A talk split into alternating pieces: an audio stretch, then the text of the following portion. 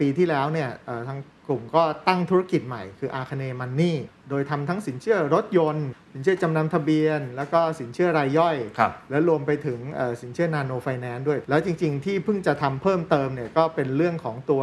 wellness living ซึ่งเป็น vertical ใหม่ ซึ่งสอดคล้องกับเรื่องของตัว aging society ที่กำลังจะเข้ามาในประเทศไทยด้วย น้องในทีมกับคนเนี่ยโอ้โห คุณถากรเปิดหน้างานไว้เยอะมาก คือมาได้ 6-7 เดือนนี้เปิดหน้างานเยอะมากเลย อ่า มันอาจจะเป็นเพนฟูสำหรับทุก ๆ คนไหมแต่เดี๋ยวพอสักพักหนึ่งเรารู้ว่าแบบว่าอันเนี้ยต้องทำแต่อาจจะไม่ต้องทำตอนเนี้ยแต่ขอเปิดไว้ก่อนนะ เป็นการเปิดหน้างานที่เรียกว่าแบบโอ้ยกแผงเลยอะทุกแผนกมีให้เปิดหน้างาน เปิดหน้า ครับ เสือไว้ทั้งหมดเลย This is the Standard Podcast. Eye opening for your ears. The secret sauce. สวัสดีครับ ผมเคนนักครินทร์และนี่คือ The Secret Sauce Podcast What's your secret? วันนี้อยากชวนคุยเรื่อง transformation กันอีกครั้งครับ แต่ว่าคุยทุกเรื่องที่เกี่ยวข้องกับ transformation ตั้งแต่ business transformation digital transformation data transformation และ culture transformation กรณีศึกษาที่ทุกท่านจะได้ฟังนี้ เขาทำทุกอย่างในเวลาเดียวกันครับ ตั้งแต่การผ่าตัด การซ่อม การเสริม และการสร้างรากฐานธุรกิจใหม่ และเป็นบริษัทที่ทุกท่านรู้จักกันเป็นอย่างดีอยู่แล้วนะครับ เพราะว่าอยู่ในเครือ TCC Group ของคุณเจริญสิริวัฒนพักดี บริษัทนี้ชื่อว่าไทยกรุ๊ปโฮลดิ้งหรือว่าบริษัทเครือไทยโฮลดิ้งจำกัดมหาชน ธุรกิจในเครือครับ มีตั้งแต่อาคเนประกันภัย อาคเนประกันชีวิต ไทยประกันภัย เรื่องของอาคเนแคปิตอลปล่อยลิสซิ่งรถยนต์ แล้วก็ยังมีธุรกิจใหม่ ๆ ที่เขากำลังจะทำก็คืออาคเนมันนี่เรื่องของสินเชื่อ หรือว่าจะทำเรื่องของ wellness living center เรียกได้ว่าเป็นกลุ่มธุรกิจที่กำลังซ่อมสร้างเสริมปรับปรุงและอะไรหลาย ๆ อย่าง แต่ที่น่าสนใจมากกว่านั้นก็คือบุคคลที่ผมจะได้พูดคุย เป็นคนที่เข้ามาเป็นหัวเรือใหญ่ของกลุ่มนี้นะครับ หลายท่านอาจจะเคยได้ยินชื่อเสียงเรียงนามเขาก็คือพี่เอ๋อถากรปิยพันธ์ อดีต CEO ของกรุงศรีคอน sumer ที่ตอนที่เขาประกาศลาออกเนี่ยก็ถือว่าเป็นข่าวใหญ่พอสมควร แล้วตอนหลังมาจอยกับบริษัทนี้ก็ถือได้ว่าเป็น movement ที่น่าสนใจมาก แต่ภารกิจนี้ไม่ง่ายครับ และมีความท้าทายมากมาย วันนี้พี่เอ๋จะมาเล่าในทุกๆกระบวนการเลยครับว่า ตั้งแต่เขาเซตวิชั่นใหม่ สร้างเพอร์เพสใหม่ มองหาโอกาสธุรกิจ มองดูความท้าทาย แล้วก็กลับมาผ่าตัดองค์กร สร้างเสริมอะไรต่างๆ นานา จะเป็นบทเรียนที่ดีมากกับคนที่กำลังจะทำ transformation ในองค์กร ให้คำนึงถึงรอบด้าน แล้วก็จะเป็นบทเรียนที่ดีมากครับสำหรับคนที่กำลังอยากจะก้าวไปข้างหน้า จะคว้าโอกาสนั้นได้อย่างไร ลองไปฟังนะครับ ขอบคุณพี่เอ๋นะครับ ที่ให้เกียรติกับรายการมาก เด นะ ฟ ครับ เองสวัสดีครับ ต้องบอกว่าตอนที่มีข่าวตอนที่พี่เอ๋ออกจากกรุงศรีคอน sumer ครับ นั้นอยู่มา 8 ปีเนาะ ครับ เป็นข่าวฮือฮามาก แต่ฮือฮาอีกครั้งครับ ตอนที่มาจอยกับไทยกรุ๊ปโฮลดิ้ง อ่า กับของ อ่า คุณธุรกิจในกลุ่มของคุณเจริญ ครับ และอยากให้เล่าให้ฟังอีกสักครั้งหนึ่งผมว่ามีอินไซต์อะไรอย่างที่น่าสนใจว่า อืม ตอนนั้นตัดสินใจอะไรทำไมถึงออกทำไมถึงตัดสินใจมาทำงานที่นี่ด้วยครับ อ่าไม่รู้เคนรู้หรือเปล่า พี่เนี่ยทำงานที่เดียวยังไม่เคยเปลี่ยนงานเลยนะ การย้ายมาที่ไทยกรุ๊ปโฮลดิ้งนี่เป็นครั้งแรกของการเปลี่ยนงาน อืม จริงๆ ก่อนหน้านั้นเนี่ยไม่ได้เปลี่ยนงานนะ แต่เปลี่ยนผู้ถือหุ้น เพราะพี่จอย GE ตั้งแต่สมัยตั้งแต่เอ่อหลังต้มยำกุ้งอะ ครับ แล้วก็พอ GE ไปซื้อหุ้นธนาคาร พี่ก็ย้ายเข้าธนาคาร อืม แล้วพอ GE ขายหุ้นให้กับทาง MUFG ธนาคารญี่ปุ่น เราก็ยังอยู่ในวงการนี้นะคือนั้นรวมกันคือ 20 กว่าปีนะ โอ้ มันไม่ได้เปลี่ยน เราไม่ได้เปลี่ยนแต่มีคนอื่นเปลี่ยนข้างบน เออ ข้างใน ก็ เป เปลี่ ลี่ย ย น น อะไร แต่จริงๆ แล้วเราเปลี่ยนงานเรื่อยๆนะเปลี่ยนแผนกเปลี่ยนทำนู่นทำนี่มาตลอดเงี้ยแต่ช่วง 8 ปีสุดท้ายในฐานะที่ดูแลกรุงศรีคอน sumer เป็น CEO อยู่นะค ครั รับบ แล้ว 4 5 ปีสุดท้ายทำเรื่องดิจิ t a ลทรานส์ฟอร์เมชันมาด้วยฉะนั้นก็อาจจะเป็นจุดอิ่มตัว อืม เอ่อจุดหนึ่งดีกว่า ครับ แล้วก็เลยคิดว่าเราอยากจะลองเปลี่ยนวิธีการจัดสรรเวลา แล้วก็เปลี่ยนวิธีการทำงานสักเทคเบรกสักช่วงหนึ่งดีกว่า ครับ ตั้งใจว่าจะแบบปรับสักปี 2 ปีหรืออย่างน้อยถ้าเรายังเหลือแบบรันเวย์ได้อีกสัก 10 ปีเนี่ยถ้าจะกลับไปทำงานประจำเนี่ยเราก็ยังพอจะโอเคอยู่ ครับ ก็เลยตัดสินใจ เพราะแต่ว่าตอนนั้นที่ตัดสินใจออกตอนนั้นยังไม่ได้มีงานเข้ามาออฟเฟอร์อะไร ก็คื จริ อง ๆ กะว่าจะอยู่แบบเนี้ย ใช่ สักพักหนึ่งอาจจะลองไปเป็นบอร์ด อาจ ถู จะ ก ลอง ครับ ทำอะไรที่มัน ใช่ใช่ ไม่ได้เป็นรูทีนมากนักถูกไหม คือตอนนั้นตัดสินใจเลยว่าอยากจะเทคเบรกสักประมาณ 2 ปี ครับ แล้วก็ทำงานสักแบบ ครึ่งเวลา อืม แล้วก็อย่างที่เขียนว่าก็คือเป็นเอ่อเป็น advisor เป็นบอร์ดหรืออะไรพวกนี้แล้วลองดูซิว่าแบบเราชอบอย่างนั้นหรือเปล่า ครับ แล้วถ้าเรายังแบบรู้สึก เฮ้ย โอ้โห energy เยอะไม่ไหวแล้วเรากลับไปทำงานเราก็ยังพอได้ 10 ปี อ่า อ่า แล้วจังหวะไหนครับ ได้ข่าวว่ามีโทรศัพ ท์ โทรศัพท์เป็นเวลาที่เปลี่ยนชีวิตทำให้กลับเข้ามาทำอีกครั้งหนึ่งแล้วบอกว่าเป็นการกลับเข้ามาในอุตสาหกรรมที่แข่งขันกันสูงไม่แพ้กับแบงค์ที่เคยอ คุย ยู่ เล่นๆแล้วอาจจะหมั่นไส้นะ ตรงที่ ว่า ตอนเรายังไม่ออกมาเนี่ย นาน ๆ ทีเราก็จะได้รับการเชิญชวนที แต่มัน อ่า ก็จะเป็นเรื่องของโรที่อยู่ในเรื่องของธนาคาร มันก็จะแบบนาน ๆ มาที แต่พอเราออกเนี้ยพอเป็นข่าวหรืออะไรพวกเนี้ยโอ้โห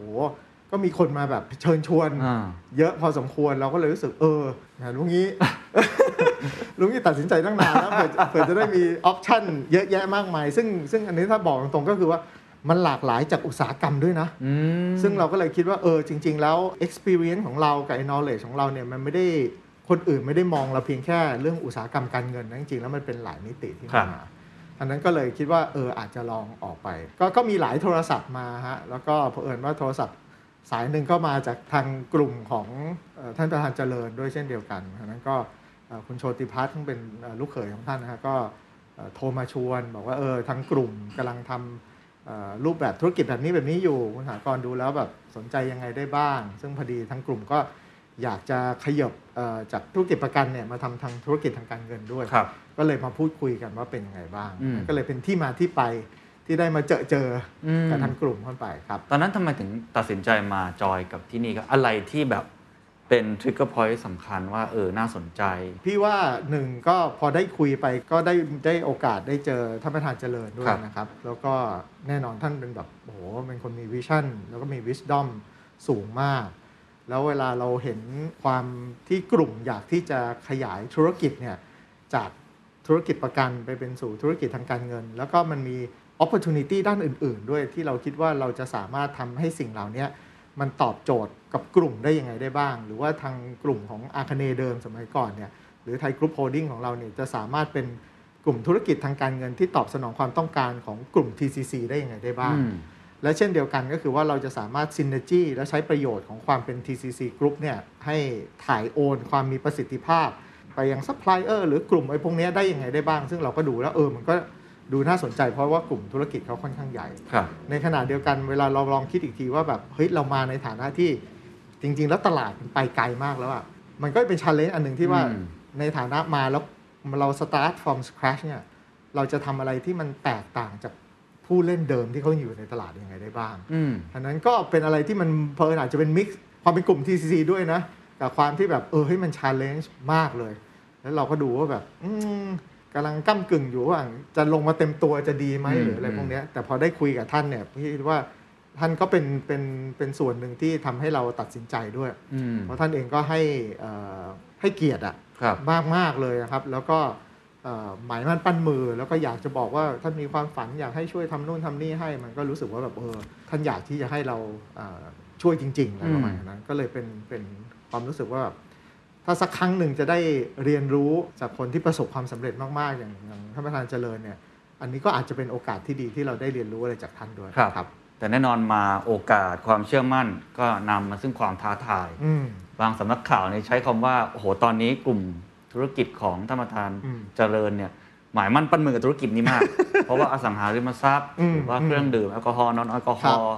หรือว่าธุรกิจอื่นๆของเขาเนี่ยก็ไปได้ในระดับหนึ่ง า นะ อ่า อันเนี้ยแม้ว่าประกันเขาจะทำมานาน ครับ แต่ว่าในกลุ่มก็มีอีกหลาย ๆ ธุรกิจที่อย่างที่เมื่อกี้บอกนะครับที่พี่เอ๋บอกคือ ครับ มันมีคนอื่นทำมาเยอะมาก อืม โอ้โห อืม ทำมานานพี่เอ๋ก็เคยทำนี้วงการนี้มา ครับ ตอนนี้มาเริ่มมันก็อาจจะมีความท้าทายหลายอย่าง ใช่ ทีนี้ก็เลยอาจจะต้องถามนิดนึงว่า อืม หลายท่านอาจจะไม่ทราบว่าใน TTC Group เนี่ยมีหลายกลุ่มมาก ครับ แล้วในของไทยกรุ๊ปโฮลดิ้งเนี่ยก็มีหลายกลุ่มธุรกิจ ใช่ใช่ เหมือนกัน เล่าเบสิกให้ฟังนิดนึงว่ามันมีธุรกิจอะไรบ้างครับ เอ่ออันอันดับแรกคือเราเรียกตัวเราเองเนี่ยก็คือไทยกรุ๊ปโฮลดิ้งนะครับ จริงๆ แล้วเป็นธุรกิจประกันและการเงิน อืม นะครับ ซึ่งมีธุรกิจหลักๆเนี่ยก็คืออาคเนประกันภัย ครับ อาคเนประกันชีวิต แล้วก็มีไทยประกันภัยที่อยู่ในนี้ด้วยในในแง่ของกลุ่มธุรกิจประกัน ประกัน ในส่วนของทางการเงินเนี่ยจริงๆมีธุรกิจอีกอันหนึ่งคืออาคเนแคปิตอล ครับ แต่จริงๆแล้วมันเป็นเอ่อธุรกิจ leasing ที่เป็นเชิงรถเช่าองค์กรขนาด โอเค ใหญ่ดีกว่า ซึ่งเราก็มีรถเช่าอยู่ประมาณ 20,000 2,000 20,000 3,000 คันอะไรพวกเนี้ย ครับ แล้วพอปีที่แล้วเนี่ยเอ่อทางกลุ่มก็ตั้งธุรกิจใหม่คืออาคเนมันนี่ อืม ซึ่งมีความตั้งใจจะทำในเรื่องของตัวสินเชื่อ โดยทำทั้งสินเชื่อรถยนต์นะครับแล้วก็สินเชื่อจำนำทะเบียน แล้วก็สินเชื่อรายย่อย ครับ และรวมไปถึงเอ่อสินเชื่อนาโนไฟแนนซ์ด้วยที่จะต้องทำไป เดี๋ยวเรามาเล่าให้ฟัง ได้ ว่า ครับ ทำไมทำไมเราถึงเปิดธุรกิจเหล่านี้เยอะ ได้ครับ แล้วจริงๆ ที่เพิ่งจะทำเพิ่มเติมเนี่ยก็เป็นเรื่องของตัวเอ่อ wellness living อ่าน นะครับซึ่งเป็น vertical ใหม่ซึ่งสอดคล้องกับเรื่องของตัว aging society ที่กำลังจะเข้ามาในประเทศไทยด้วย ซึ่งอันเนี้ยเป็นภาพรวมหลักๆ ที่ไทยกรุ๊ปโฮลดิ้งมีธุรกิจในมือตรงนี้อยู่ ครับ นะครับ โจทย์ใหญ่ที่ท่านประธานเจริญให้มาคืออะไรครับ ความ ครับ ฝันของท่านคืออะไร ท่านอยากสร้างอะไร อยากเห็นอะไร แล้วคนที่มารับหน้าที่ในการทำหนึ่งต้องเป็นพี่เอ๋อคนนี้แหละครับ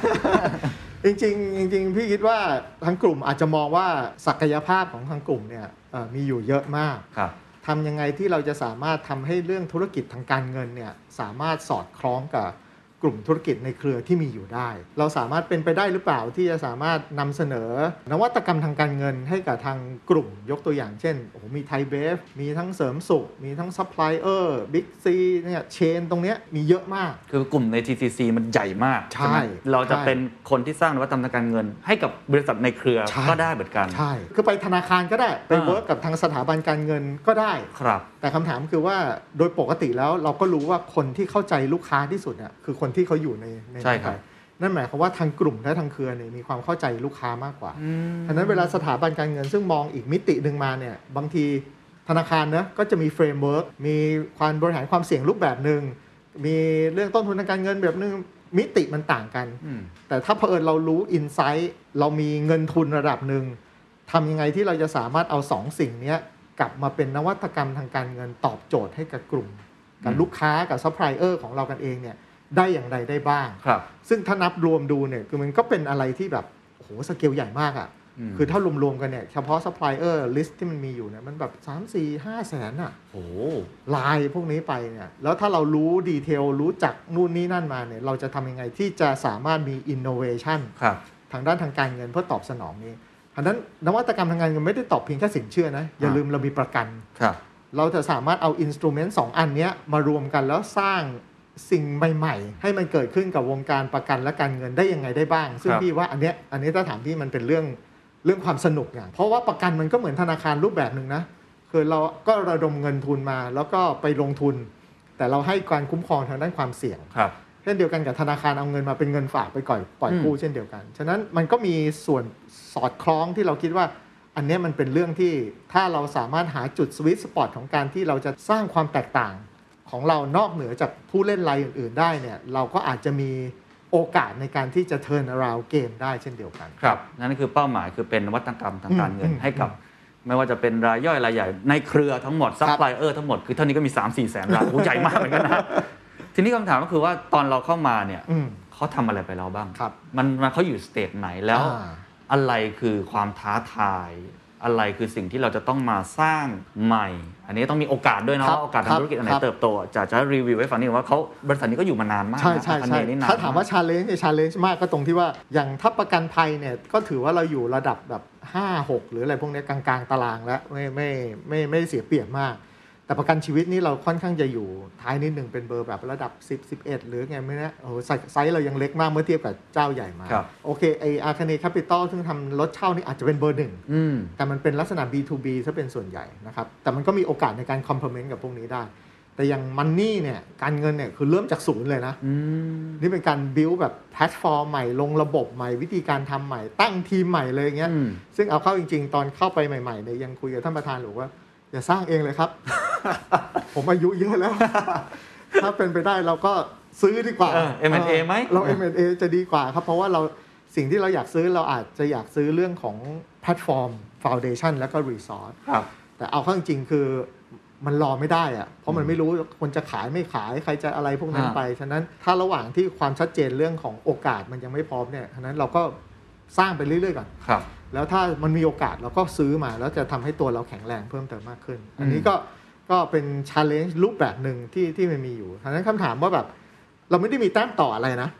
เพราะหนึ่งตัวกลางๆก็ไม่ได้ไม่ได้อันดับต้น ครับ ประกันชีวิตนี่อยู่อยู่ท้ายมากฉะนั้นคิดดูถ้าจะขยับแบบขึ้นไปอยู่กลางตารางเนี่ย เราแทบจะต้องดับเบิลแอสเซทไซส์ตลอด 3 ปีข้างหน้าน่ะ ครับ ยังเพิ่งจะขึ้นกลางตารางแค่นั้นเองฉะนั้นชาเลนจ์เนี่ยจะจะเป็นในเรื่องที่เราจะปรับเกมในเรื่องของการทำ รายย่อยยังไงได้บ้าง และปรับเกณฑ์ในเรื่องของการที่เราจะสามารถสร้างความแตกต่าง โดยใช้เทคโนโลยี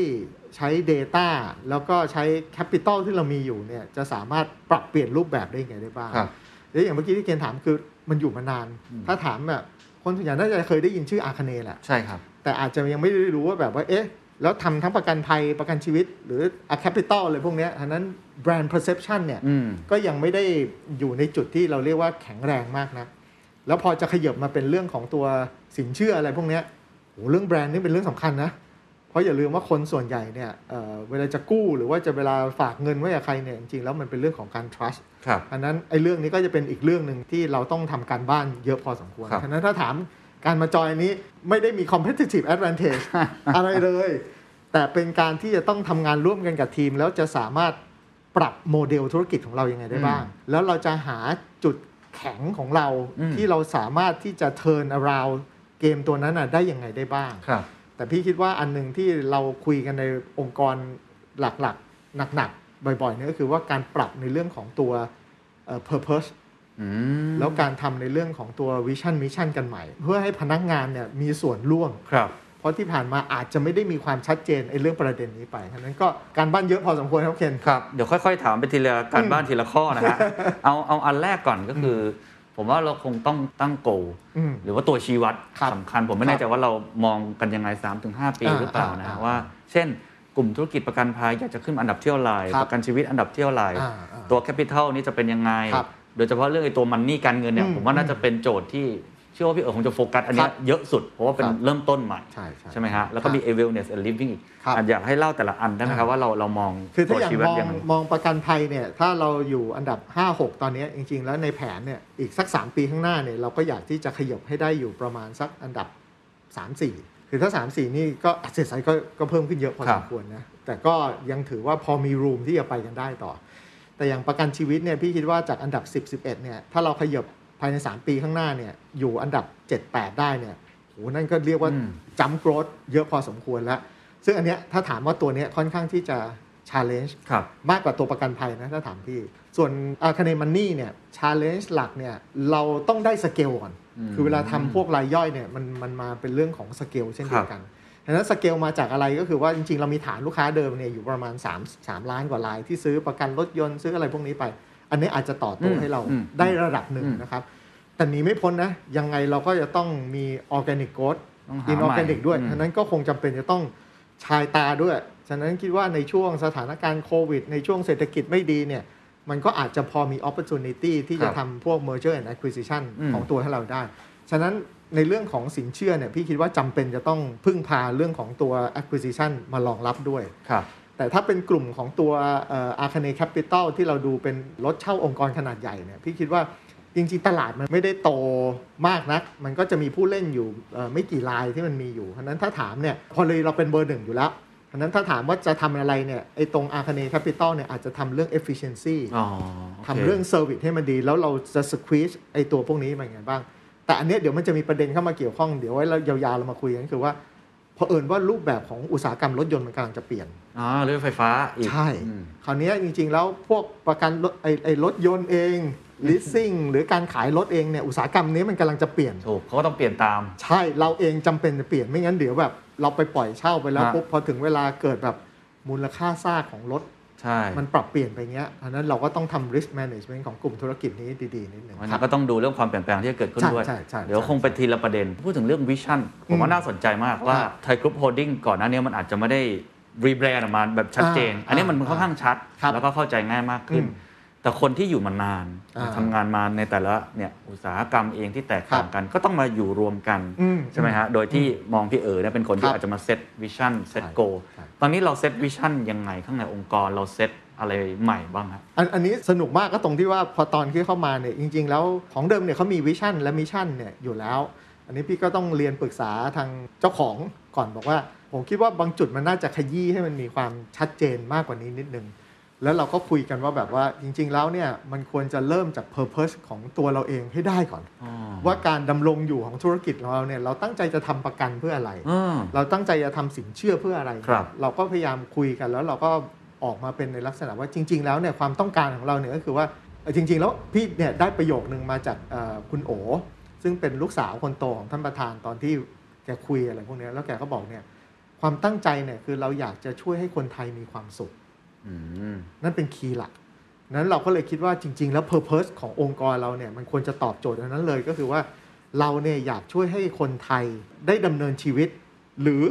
ทำธุรกิจ อืม เพราะว่าลูกค้าเราเป็นทั้ง 2 มิติ โดยที่มีความสุข การมีความสุขคือการที่การที่เขาอยู่โดยปราศจากความกังวลใจ ครับ นั่นหมายความว่าธุรกิจของเราเนี่ยประกันเนี่ยเราก็ช่วยทำให้คนรู้สึกเอ่อ worry free อืม ในการที่ฉันมีความมั่นคง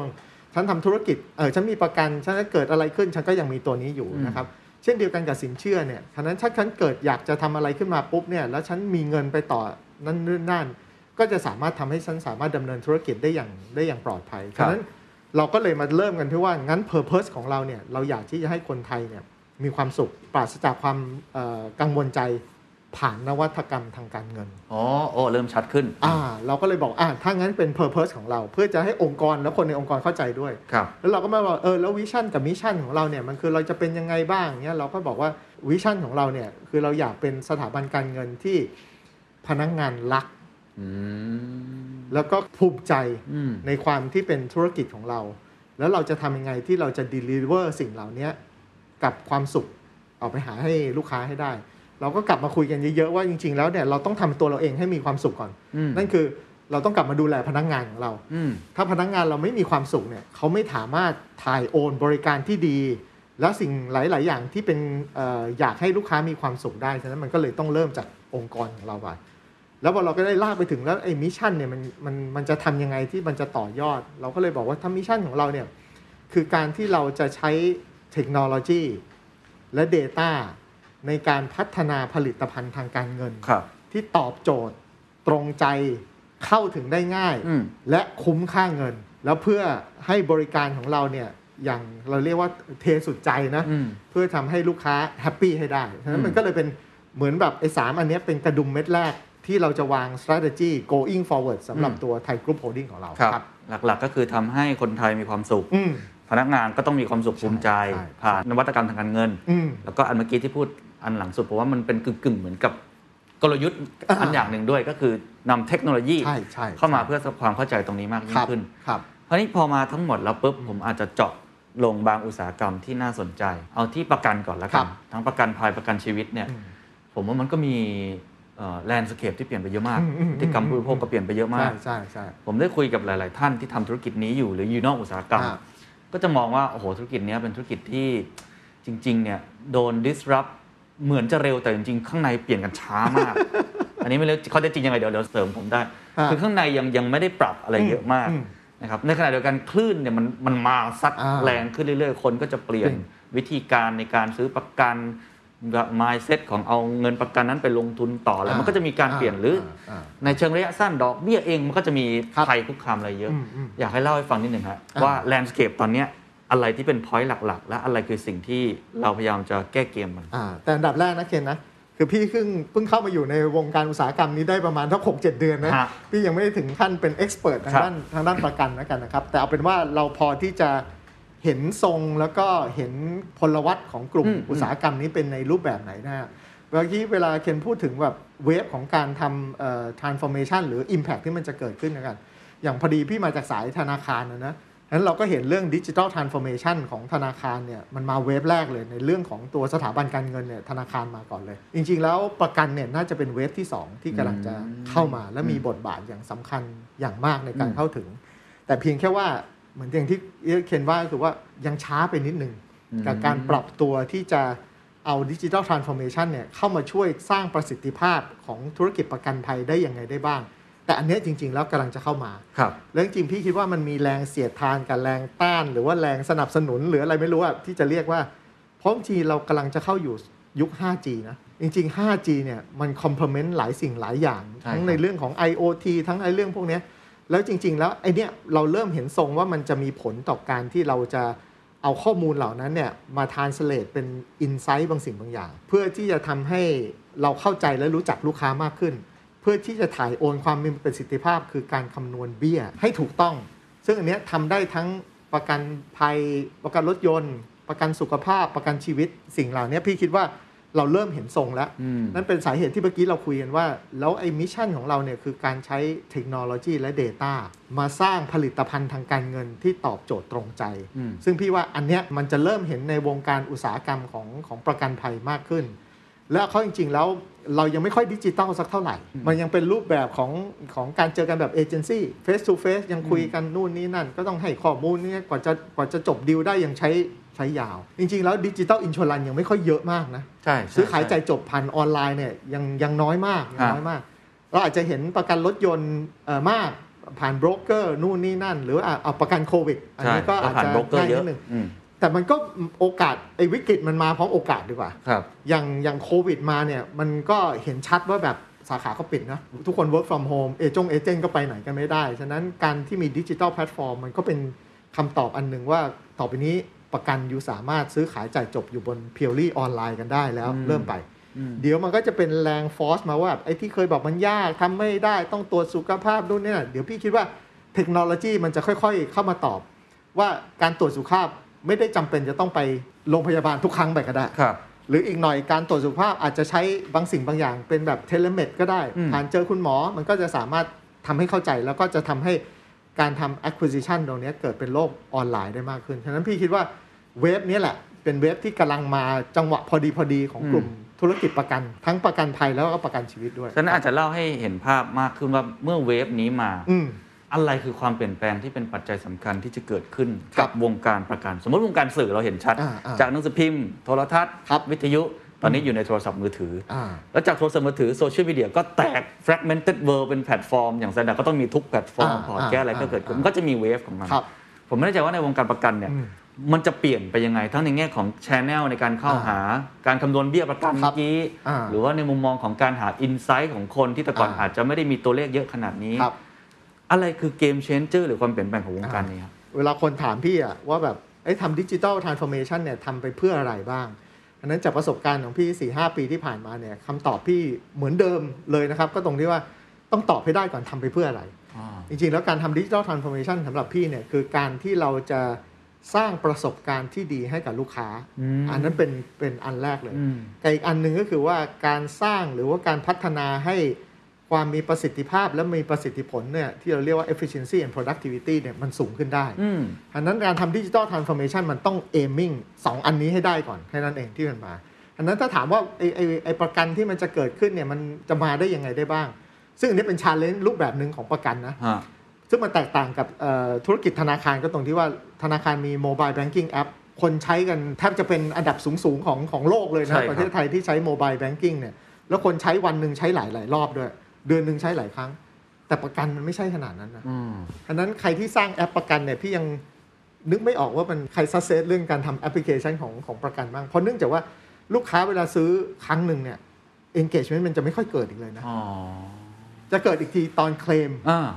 อันนั้นโอกาสในการที่จะจะ ใช้แอป engagement นี้ครั้งอะ เนี่ยมัน อืม มันจะไม่ค่อย ครับ ฉะนั้นเราก็เลยจะเริ่มดูว่าแบบว่าเออไอช่องทางที่จะเข้าถึงลูกค้าเนี่ยแอปเนี่ยเพราะสร้างแอปนี่ต้นทุนสูงนะ ครับ แล้วยิ่งต้องต้องสร้าง engagement เนี่ยจะต้องต้องใช้อีกรูปแบบหนึ่งฉะนั้นเราก็จะเริ่มเห็นว่าอย่างในกลุ่มเองเราก็เลยเฮ้ยเอาเอาที่ลูกค้าถูกจริตดีกว่างั้นใช้ไลน์ดีกว่า อ๋อ เพราะคนส่วนใหญ่เข้าใจง่ายแล้ว แล้วเดี๋ยวเราเข้าไปบิวเอาว่าฟังก์ชันเซอร์วิสที่มันจะต้องมีเนี่ยมันควรจะต้องเป็นยังไงได้บ้าง แต่ถ้าถามพี่จากประสบการณ์เนี่ย ถ้าอยู่จะทำออนไลน์ชา n e l แล้วทำให้ลูกค้ามี engagement เนี่ย อยู่ต้องทำจากเซอร์วิสให้ได้ก่อน นั่นหมายความว่าอะไรที่เมื่อก่อนโทรหา call center แล้วทำเองไม่ได้เนี่ย move ขึ้นโมบายเลย อันนั้นข้อมูลอะไรก็แล้วแต่ที่ที่ลูกค้าเสิร์ชให้ได้เนี่ยมันควรจะต้องมาอยู่ตรงสิ่งเหล่านี้ได้ทั้งนั้น move service ขึ้นมาก่อน แล้วเดี๋ยว acquisition หรืออันอื่นเนี่ยมันจะค่อยๆตามมา ครับ ฉะนั้นนั่นนั่นเป็นแค่ในเรื่องของมิติการทำเรื่องของเอ่อ transformation เรื่อง channel ที่มันมา แต่เมื่อกี้ที่เคนถามแล้วมันมีอะไรที่เป็น efficiency เมื่อกี้เมื่อกี้มิติที่สองเนี่ยคือการ drive efficiency and productivity นะ พี่ยกตัวอย่างเช่น สมมติอีกหน่อยเวลาเคลนอย่างเงี้ยครับ เวลาเกิดอุบัติเหตุเนี่ยเรายังต้องส่งคนไปเจ้าหน้าที่ surveyor เพื่อไปประเมินก่อน ไปถ่ายรูปนู่นนี่นั่น แต่ทุกวันนี้เราเห็นเทคโนโลยีแล้วล่ะ ที่มันคิดมาว่าแบบถ้าลูกค้าแบบไม่ได้ชนกับคนอื่น เช่นถอยหลัง อืม เอ่อชนเสาอะไรพวกเนี้ยจริงๆไม่ต้องเรียกเซอร์เวเยอร์ไปก็ได้ เปิดแอปเลย อืม ส่อง หรือถ่ายรูป 7 จุดที่เราอยากให้มันมี พอดึงรูปมาปุ๊บ ใช้ AI เลย เพื่อประเมินประเมินผลเลยว่าอันเนี้ยเสียหายหนักเบากลาง เ สียหายชิ้นส่วนไหนได้บ้าง แล้วเอาสิ่งเหล่านี้ให้ AI คายค่าออกมาว่า เสียหายเบาๆ 3,000 บาท อืม มีเปลี่ยน 3 จุด พอ AI บอกปุ๊บเนี่ยคนประเมินซึ่งเมื่อก่อนต้องคนไปเซอร์เวยแล้วต้องให้คนมานั่งประเมินเนี่ยสองจุดนี้อาจจะ ไม่ต้อง ไม่ต้องใช้ แต่อันนี้อันนี้ในแง่ชนแบบเบาๆนะ ฮะฮะฮะ แต่ถ้าชนดักเนี่ยโอเคก็ต้องไป ครับ ก็ต้องไปตรวจ อันเนี้ยจะเป็นเทคโนโลยีอีกอีก transformation อีกรูปแบบหนึ่งที่พี่คิดว่า เดี๋ยวเราจะเห็นในเวฟของเรื่องของประกันภัย โดยเฉพาะประกันรถยนต์เช่นเดียวกัน อืม แต่ในแง่ของประกันโดยทั่ว ๆ ไปเนี่ยอย่างที่บอก acquisition คือการที่ลูกค้ามาซื้อเหรอเจออีกทีตอนเคลม ครับ ไอ้เคลมเนี่ยแหละ ที่จะมาอีกส่วนหนึ่งของการมี efficiency ซึ่งเราก็เห็นในในตลาดในเมืองนอกทั้งหลายเนี่ยเคลมต่อไปนี้แบบสมมุติเราซื้อเอ่อ extended warranty ครับ ซื้อทีวีมาทีวีเสียเนี่ยแล้วจะเคลมยังไงบ้าง อีกหน่อยมันก็เปิดแอป อืม แล้วก็ฉันเคลมทีวีฉันเสียตึ๊ดมันก็ส่งไปแล้วมันก็เคลม เช่นเดียวกันอีกหน่อยเราไปโรงพยาบาลไปทำนู่นทำนี่อะไรมาต่อไปเน็ตเคลมมันก็จะเป็น efficiency ฉะนั้ อื น ม พี่คิดว่าอุตสาหกรรมของประกันเนี่ยเราเริ่มที่จะเห็นทรงแล้วว่า อืม อะไรจะมาอะไรจะมาอะไรจะมา อืม แต่ทั้งสองอันเนี่ยมันหนีไม่พ้นนะทำยังไงให้ประสบการณ์ลูกค้าดี ครับ การที่สองเรามี productivity กับ efficiency ดีขึ้น อ่าโอเค ก็คือ experience กับลูกค้าอันที่หนึ่งอันที่สองคือ efficiency ครับ นะครับ สร้างประสิทธิภาพประสิทธิผล productivity อ่า เพิ่มมากขึ้น อ่าอ่า แต่อีกอันหนึงที่ผมเคยได้ยินพี่เอ๋อพูด ครับ เรื่องประกันก็คือเรื่องของการหา insight เพื่อส ร้าง product ใหม่ ๆ ผมว่าอันนี้ก็เป็นเป็นอีกอย่างที่เราเห็นเยอะนะ ประกันโควิด ประกันโควิดไม่พอประกันแพ้วัคซีนฉีดวัคซีนแล้วแพ้ก็ได้อีก อ่า แล้วก็จะมีประกันแบบ เราประวันมัวด้วยนะ เออแปลกๆเยอะ อย่างวันนั้นผมผมฟังข่าวขออภัยไม่รู้แบรนด์ไหนนะครับ แต่ว่ามันเป็นเป็นเป็นอันหนึงที่ป๊อปอัพมา ค่ะ เป็นประกันรถยนต์มาฮะ ที่ อืม เมื่อเกิดอุบัติเหตุแล้วสามารถมีวงเงินเป็นศัลยกรรมได้ อืม อะไรอย่างเงี้ยคือคืออ มอืม ผมรู้สึกว่าเมื่อโลกเปลี่ยนไปในทางที่ อ่า คนน่ะมีความต้องการที่หลากหลายมากขึ้น ใช่ใช่ ถูกไหมฮะ ใช่ใช่ มันไม่ได้เป็นแพ็คแพ็คแพ็คมาเอาประกันรถยนต์ก็ประมาณนี้ชุดนี้ มันก็จะมีความต้องการของคนที่ไม่เหมือนกัน อ่า ซึ่งผมเชื่อว่าอันเนี้ยก็จะเป็นอีกอีกเวฟหนึ่งของ ใช่ วงการประกันเหมือนกัน อันนี้เล่าให้ฟังนิดนึงว่าเราจะรู้ได้ยังไงอินไซต์มาจากไหนแล้วมองอนาคตยังไง อ่าก่อนที่เราไปคุยเรื่อง product innovation ดีกว่า พี่คิดว่าไอ้บางสิ่งบางอย่างเนี่ยพี่คิดว่าบริษัทอื่นอาจจะเริ่มไปทำไปเยอะก็ได้นะครับ แต่อย่างของของกลุ่มของเราเองเนี่ยเราเริ่มที่จะเอาทำ data analytics ขึ้นมาดูก่อน ว่าเราเห็น insight ของของ data เหล่านี้เป็นยังไงได้บ้าง ครับ จริง ๆ ธุรกิจประกันเนี่ยเป็น big data มากเลยนะ ทุกวันนี้พี่ยังต้องมานั่งท่องเลยกระจังหน้ารถยี่ห้อนี้กี่บาท หูช้างเท่าไหร่ซ่อมแล้วเป็นยังไงได้บ้างไอ้สิ่งเหล่านี้คำถามก็คือว่าเราเห็นไอ้ข้อมูลเยอะๆเนี่ยแล้วเรา translate เป็น insight อะไรออกมาได้ อ๋อจริง ถ้าเอาง่ายๆเลยนะ ต่อไปนี้เราก็รู้แล้วว่าแบบว่า เฮ้ย ชนแบบเนี้ยไอ้นี่มันอะไหล่มันประมาณเท่าเนี้ยอันนั้นเราก็ทำเขาเรียก claim optimization โอ้โห คือการที่เราจะเห็นไอ้เนี่ยว่าเราจะต้องสั่งซื้อชิ้นส่วนและอุปกรณ์เนี้ย งั้นต่อไปนี้เราก็รู้แล้วแหละว่าแบบว่ารถในภูเราเนี่ย มันขนาดเนี้ย อุบัติเหตุก็คือ probability ที่มันอาจจะเกิดขึ้น ถ้าในอนาคตมันจะเกิดขึ้นไอ้ชิ้นส่วนนี้เราต้องใช้แน่เลยอันนั้นเราก็ทำออเดอร์เป็นบาวโวลุ่ม อืม อันนั้นเราก็จะสามารถได้ช่วยทำให้การเคลมของเราเนี่ยมันมีความมีประสิทธิภาพเช่นเดียวกัน ครับ และหรืออ้าวคนนี้เกิดอุบัติเหตุเอออยู่เมืองนี้เอ่อรถกระบะไปทางนู้นและผู้ใหญ่เด็กอาวุโสขนาดไหน สิ่งเหล่านี้พอเอาออกมาปุ๊บ มันจะเจอสิ่งหนึ่งที่เราเรียกว่า dynamic pricing ต่อไปเนี้ยคนซื้อประกันด้วยรถอันเดียวกัน รถ อ่ารุ่ รุ่นเดียวกันเนี่ย อ่า แต่เคนซื้อกับพี่ซื้อเนี่ยอาจจะคนราคากันนะ อ๋อ เพราะความเสี่ยงไม่เหมือนกัน ควาสี่ยงเหมือนกันเพราะ เพราะว่าเอ่อถ้าเคนอยู่ทางบางแค หรือว่าเอ่อบางแคนี่ก็ไม่รู้เลยทำไมอุบัติเหตุมันเกิดบ่อย จริงเหรอฮะบางครั้งเกิดเยอะเหรอฮะ อืมคือมันจะมีบางโซนบางช่วงอย่างเช่นภาคใต้หรืออะไรพวกเนี้ยซึ่งโอกาสในการเกิดอุบัติเหตุ หรือการใช้รถมันแตกต่างกัน อ๋อ ฉะนั้น เข้าใจละ อีกหน่อยรถต่อให้รุ่นเดียวกันซื้อคนละที่คนละคนอะไรเงี้ยราคาก็จะไม่เหมือน ครับครับ แต่เนี้ยมันเป็นการทำ dynamic pricing ที่จะพยายามถ่ายโอนความมีประสิทธิภาพกลับไปหา อืม ผู้บริโภคนะครับ อืมอืมอืม นอกเหนือจากนั้นเนี่ยก็คือไอ้สิ่งเหล่านี้เราจะทำสต r ั c เจอร์ของการมี product innovation ครับ ได้ยังไงได้บ้าง เช่น ผู้ชายผู้หญิงยังไม่แต่งงานไอ้พวกเนี้ยเวลาเขาอยากซื้อประกันที่จะคุ้มครองเนี่ยทำไงที่เราจะสามารถมีลักษณะที่เป็นไปตามสิ่งที่เขาอยากได้ ใช่ใช่ใช่ เช่นถ้าฉันไม่ได้แต่งงานฉันไม่ได้มีลูก แล้วเป็นผู้ชายอย่างเงี้ยฉะนั้นประกันสุขภาพเขาอาจจะถูกเทเลเมด อ๋อ เพื่อรูปแบบหนึ่งก็ได้ ฮะ หรือถ้าเป็นลักษณะเอ่อผู้หญิงอายุ 50 แล้วมีลูกหรืออะไรพวกเนี้ยอันนั้นความต้องการของเขาเนี่ยก็จะเป็นอีกแบบหนึ่งเช่นเดียวกัน พี่คิดว่าไอ้อันเนี้ยมันจะเป็นการใช้ Data อ๋อ เพื่อมาทำ เข้าใจละ พวก innovative ทางด้านตัว structure ของตัว product ในอนาคต งั้นพูดได้ไหมครับว่ากลยุทธ์ของทางไทยกรุ๊ปโฮลดิ้งที่จะไปถึงเป้าหมายตรงนั้นได้ คือการใช้ Data นี่คือหัวใจ ใช่ เกมเชนเจอร์ ใช่ สำคัญที่สุดของกลุ่มของเราที่เรามอง ใช่เลยครับ ใช่เลย คืออย่างทุกวันนี้เราก็สามารถบอกได้ว่าแบบเป็นไส้ติ่ง ควรจะไปผ่าตัดโรงพยาบาลไหน แล้วคุ้มสุด อ่าอ่าอ่าอ่าอ่า ซึ่งซึ่งอันเนี้ยมันก็เป็น Data ที่เราพยายามที่จะอ่าเอามาใช้ให้เกิดประโยชน์ แต่การ ครับ เกิดประโยชน์เนี่ยเราได้ efficiency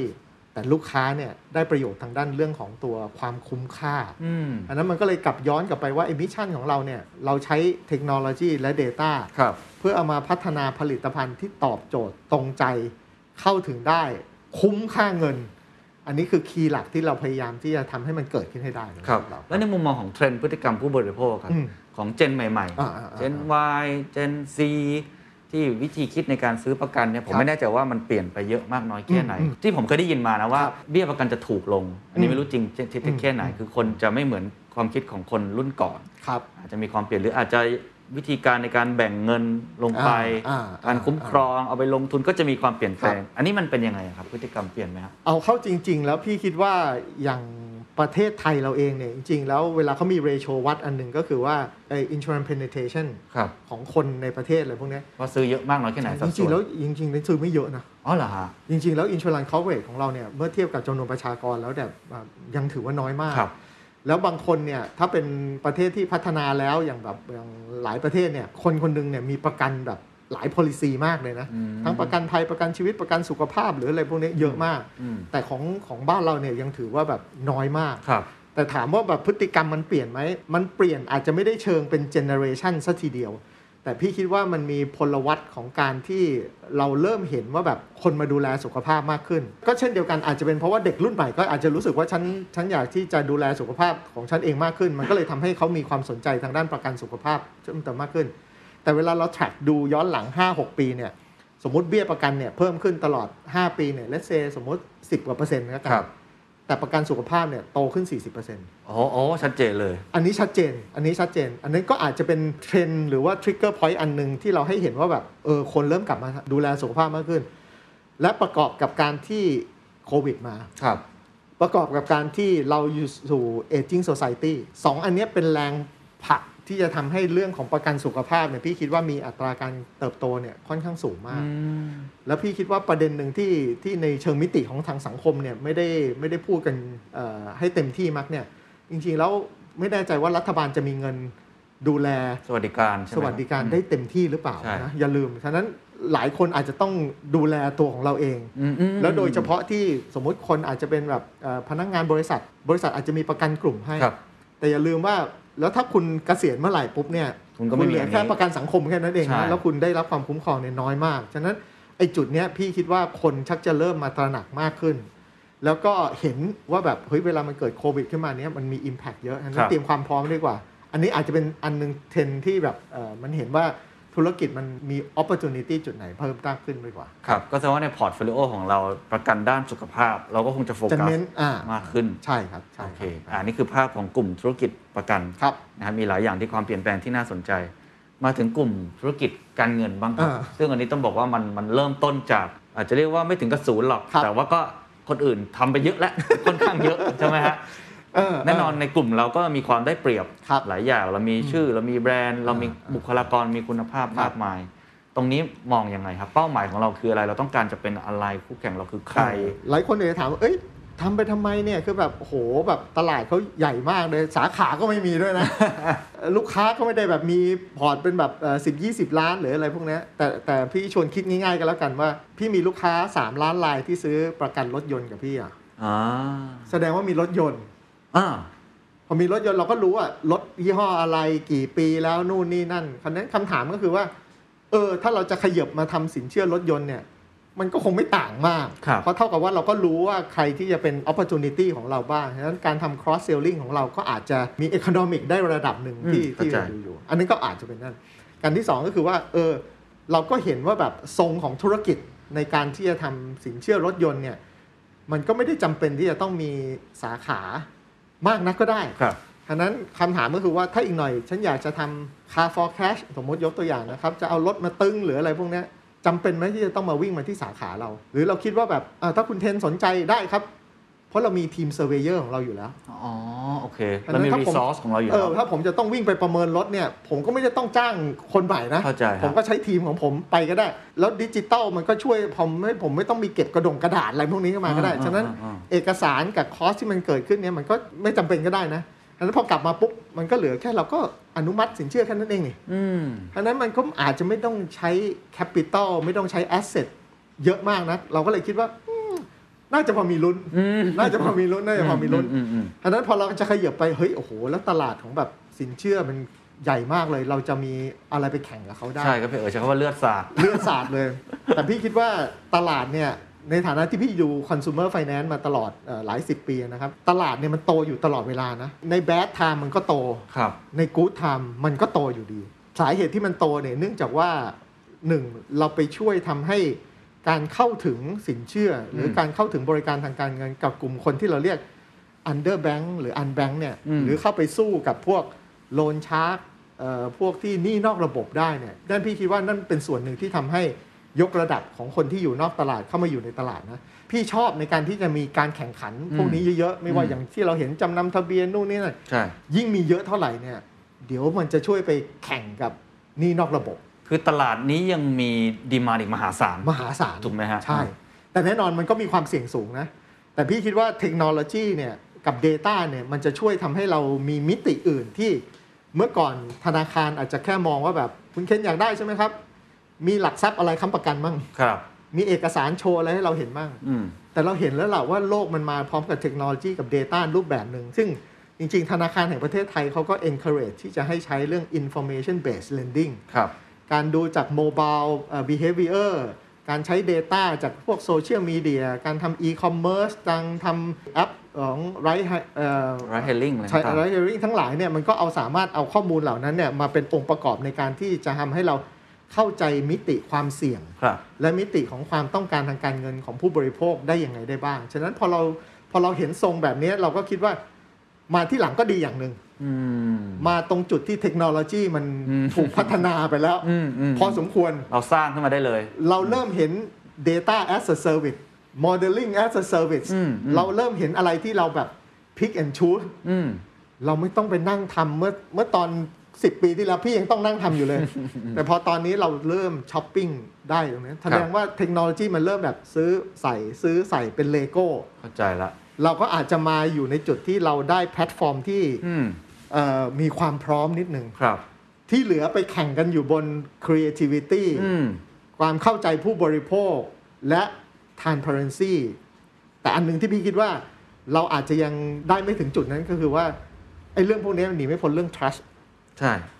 เอาเข้าจริง ๆ แล้วความเป็นสถาบันการเงินเนี่ยมันได้เปรียบเรื่องครับ ของของ trust เพราะยังไงเขารู้สึกว่าโอ้การเป็นธนาคารก็เอออ ม คงไม่โคตรไม่อะไรการเป็นแบบคนที่เป็น non bank อาจจะเป็นอีกอีกรูปแบบหนึ่ง ครับ ฉะนั้นเดี๋ยวเราก็คงจะต้องหาวิธีการยังไง ที่จะทำให้ผู้ผู้บริโภครู้จักเรา อืม เราก็คงจะพยายาม leverage เครือที่เรามีอยู่หรือ branding ที่เรามีอยู่ แล้วทำยังไงให้เขารู้สึก trust เราให้ได้ ครับ เราใช้เอ่อความได้เปรียบของเราในบางสิ่งบางอย่างที่เราจะพยายามถ่ายโอนความมีประสิทธิภาพลงไปที่ราคา โดยที่เราไม่ต้องชาร์จดอกเบี้ยที่แพงๆเนี่ยได้หรือเปล่า ซึ่งพี่ว่า challenge ไหม challenge ยากไหมยาก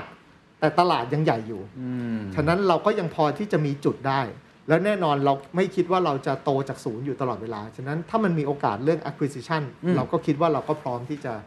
เอามา intercept พวกนี้ไป ครับ นะครับอืม เท่าที่ดูเค้กก้อนนี้ก็คงจะใหญ่ขึ้นเรื่อย อ่าอ่า เรามองตัวเองไว้ตรงไหนบ้าง ว่าเราอยากจะเป็นส่วนหนึ่งของเค้กนี้ประมาณเท่าไหร่ ครับ คือคือถ้ามองคอหลักของเราเนี่ย พี่คิดว่าเราจะเริ่มไปที่สินเชื่อรถยนต์ก่อน อ่า ถ้า โอเค สินเชื่อรถยนต์เนี่ย เพราะเรามีประกันอยู่แล้ว อ่า แล้วเราก็มีทั้งแบบดูเรื่องของสินเชื่อจำนำทะเบียนกับสินเชื่อเหมือนแบบเอ่อรถแลกเงินอะไรประมาณ ครั ข บ นาดนั้นนะครับ เป็นหลักแล้วก็อาจจะมีรถเอ่อมือสอง อืม ที่มันมีอยู่ อันนี้อันนี้เป็นคอหลักที่เราดูอยู่ ส่วนสินเชื่อส่วนบุคคลเนี่ยเราก็ดูในเรื่องของตัวสินเชื่อ personal loan กับ nano finance อันนี้จะเป็นคอหลักอยู่คำถามก็คือว่า 3 ปี 5 ปีเรามองไปกี่พันล้านกี่หมื่นล้านหรืออะไรพวกเนี้ยอันนั้นตัวเลขอย่างปีปีนี้ที่เราแพนนิ่งไว้ก็อาจจะสักประมาณเพราะเราเพิ่งเริ่มประมาณสัก2 3 พันล้าน แล้วเดี๋ยวมันค่อยก้าวกระโดดไปเป็นแบบสามารถจะแตะถึงแบบปีละหมื่นล้านได้หรือเปล่า แต่พูลก้อนนี้มันใหญ่มากนะครับ อย่างรถยนต์เนี่ยทั้งระบบเองเนี่ยพี่คิดว่าน่าจะประมาณสักเกือบเกือบๆ2ล้านล้าน โอ้โห คือถ้าเราดู household debt ทั้งหมดถูกป่ะ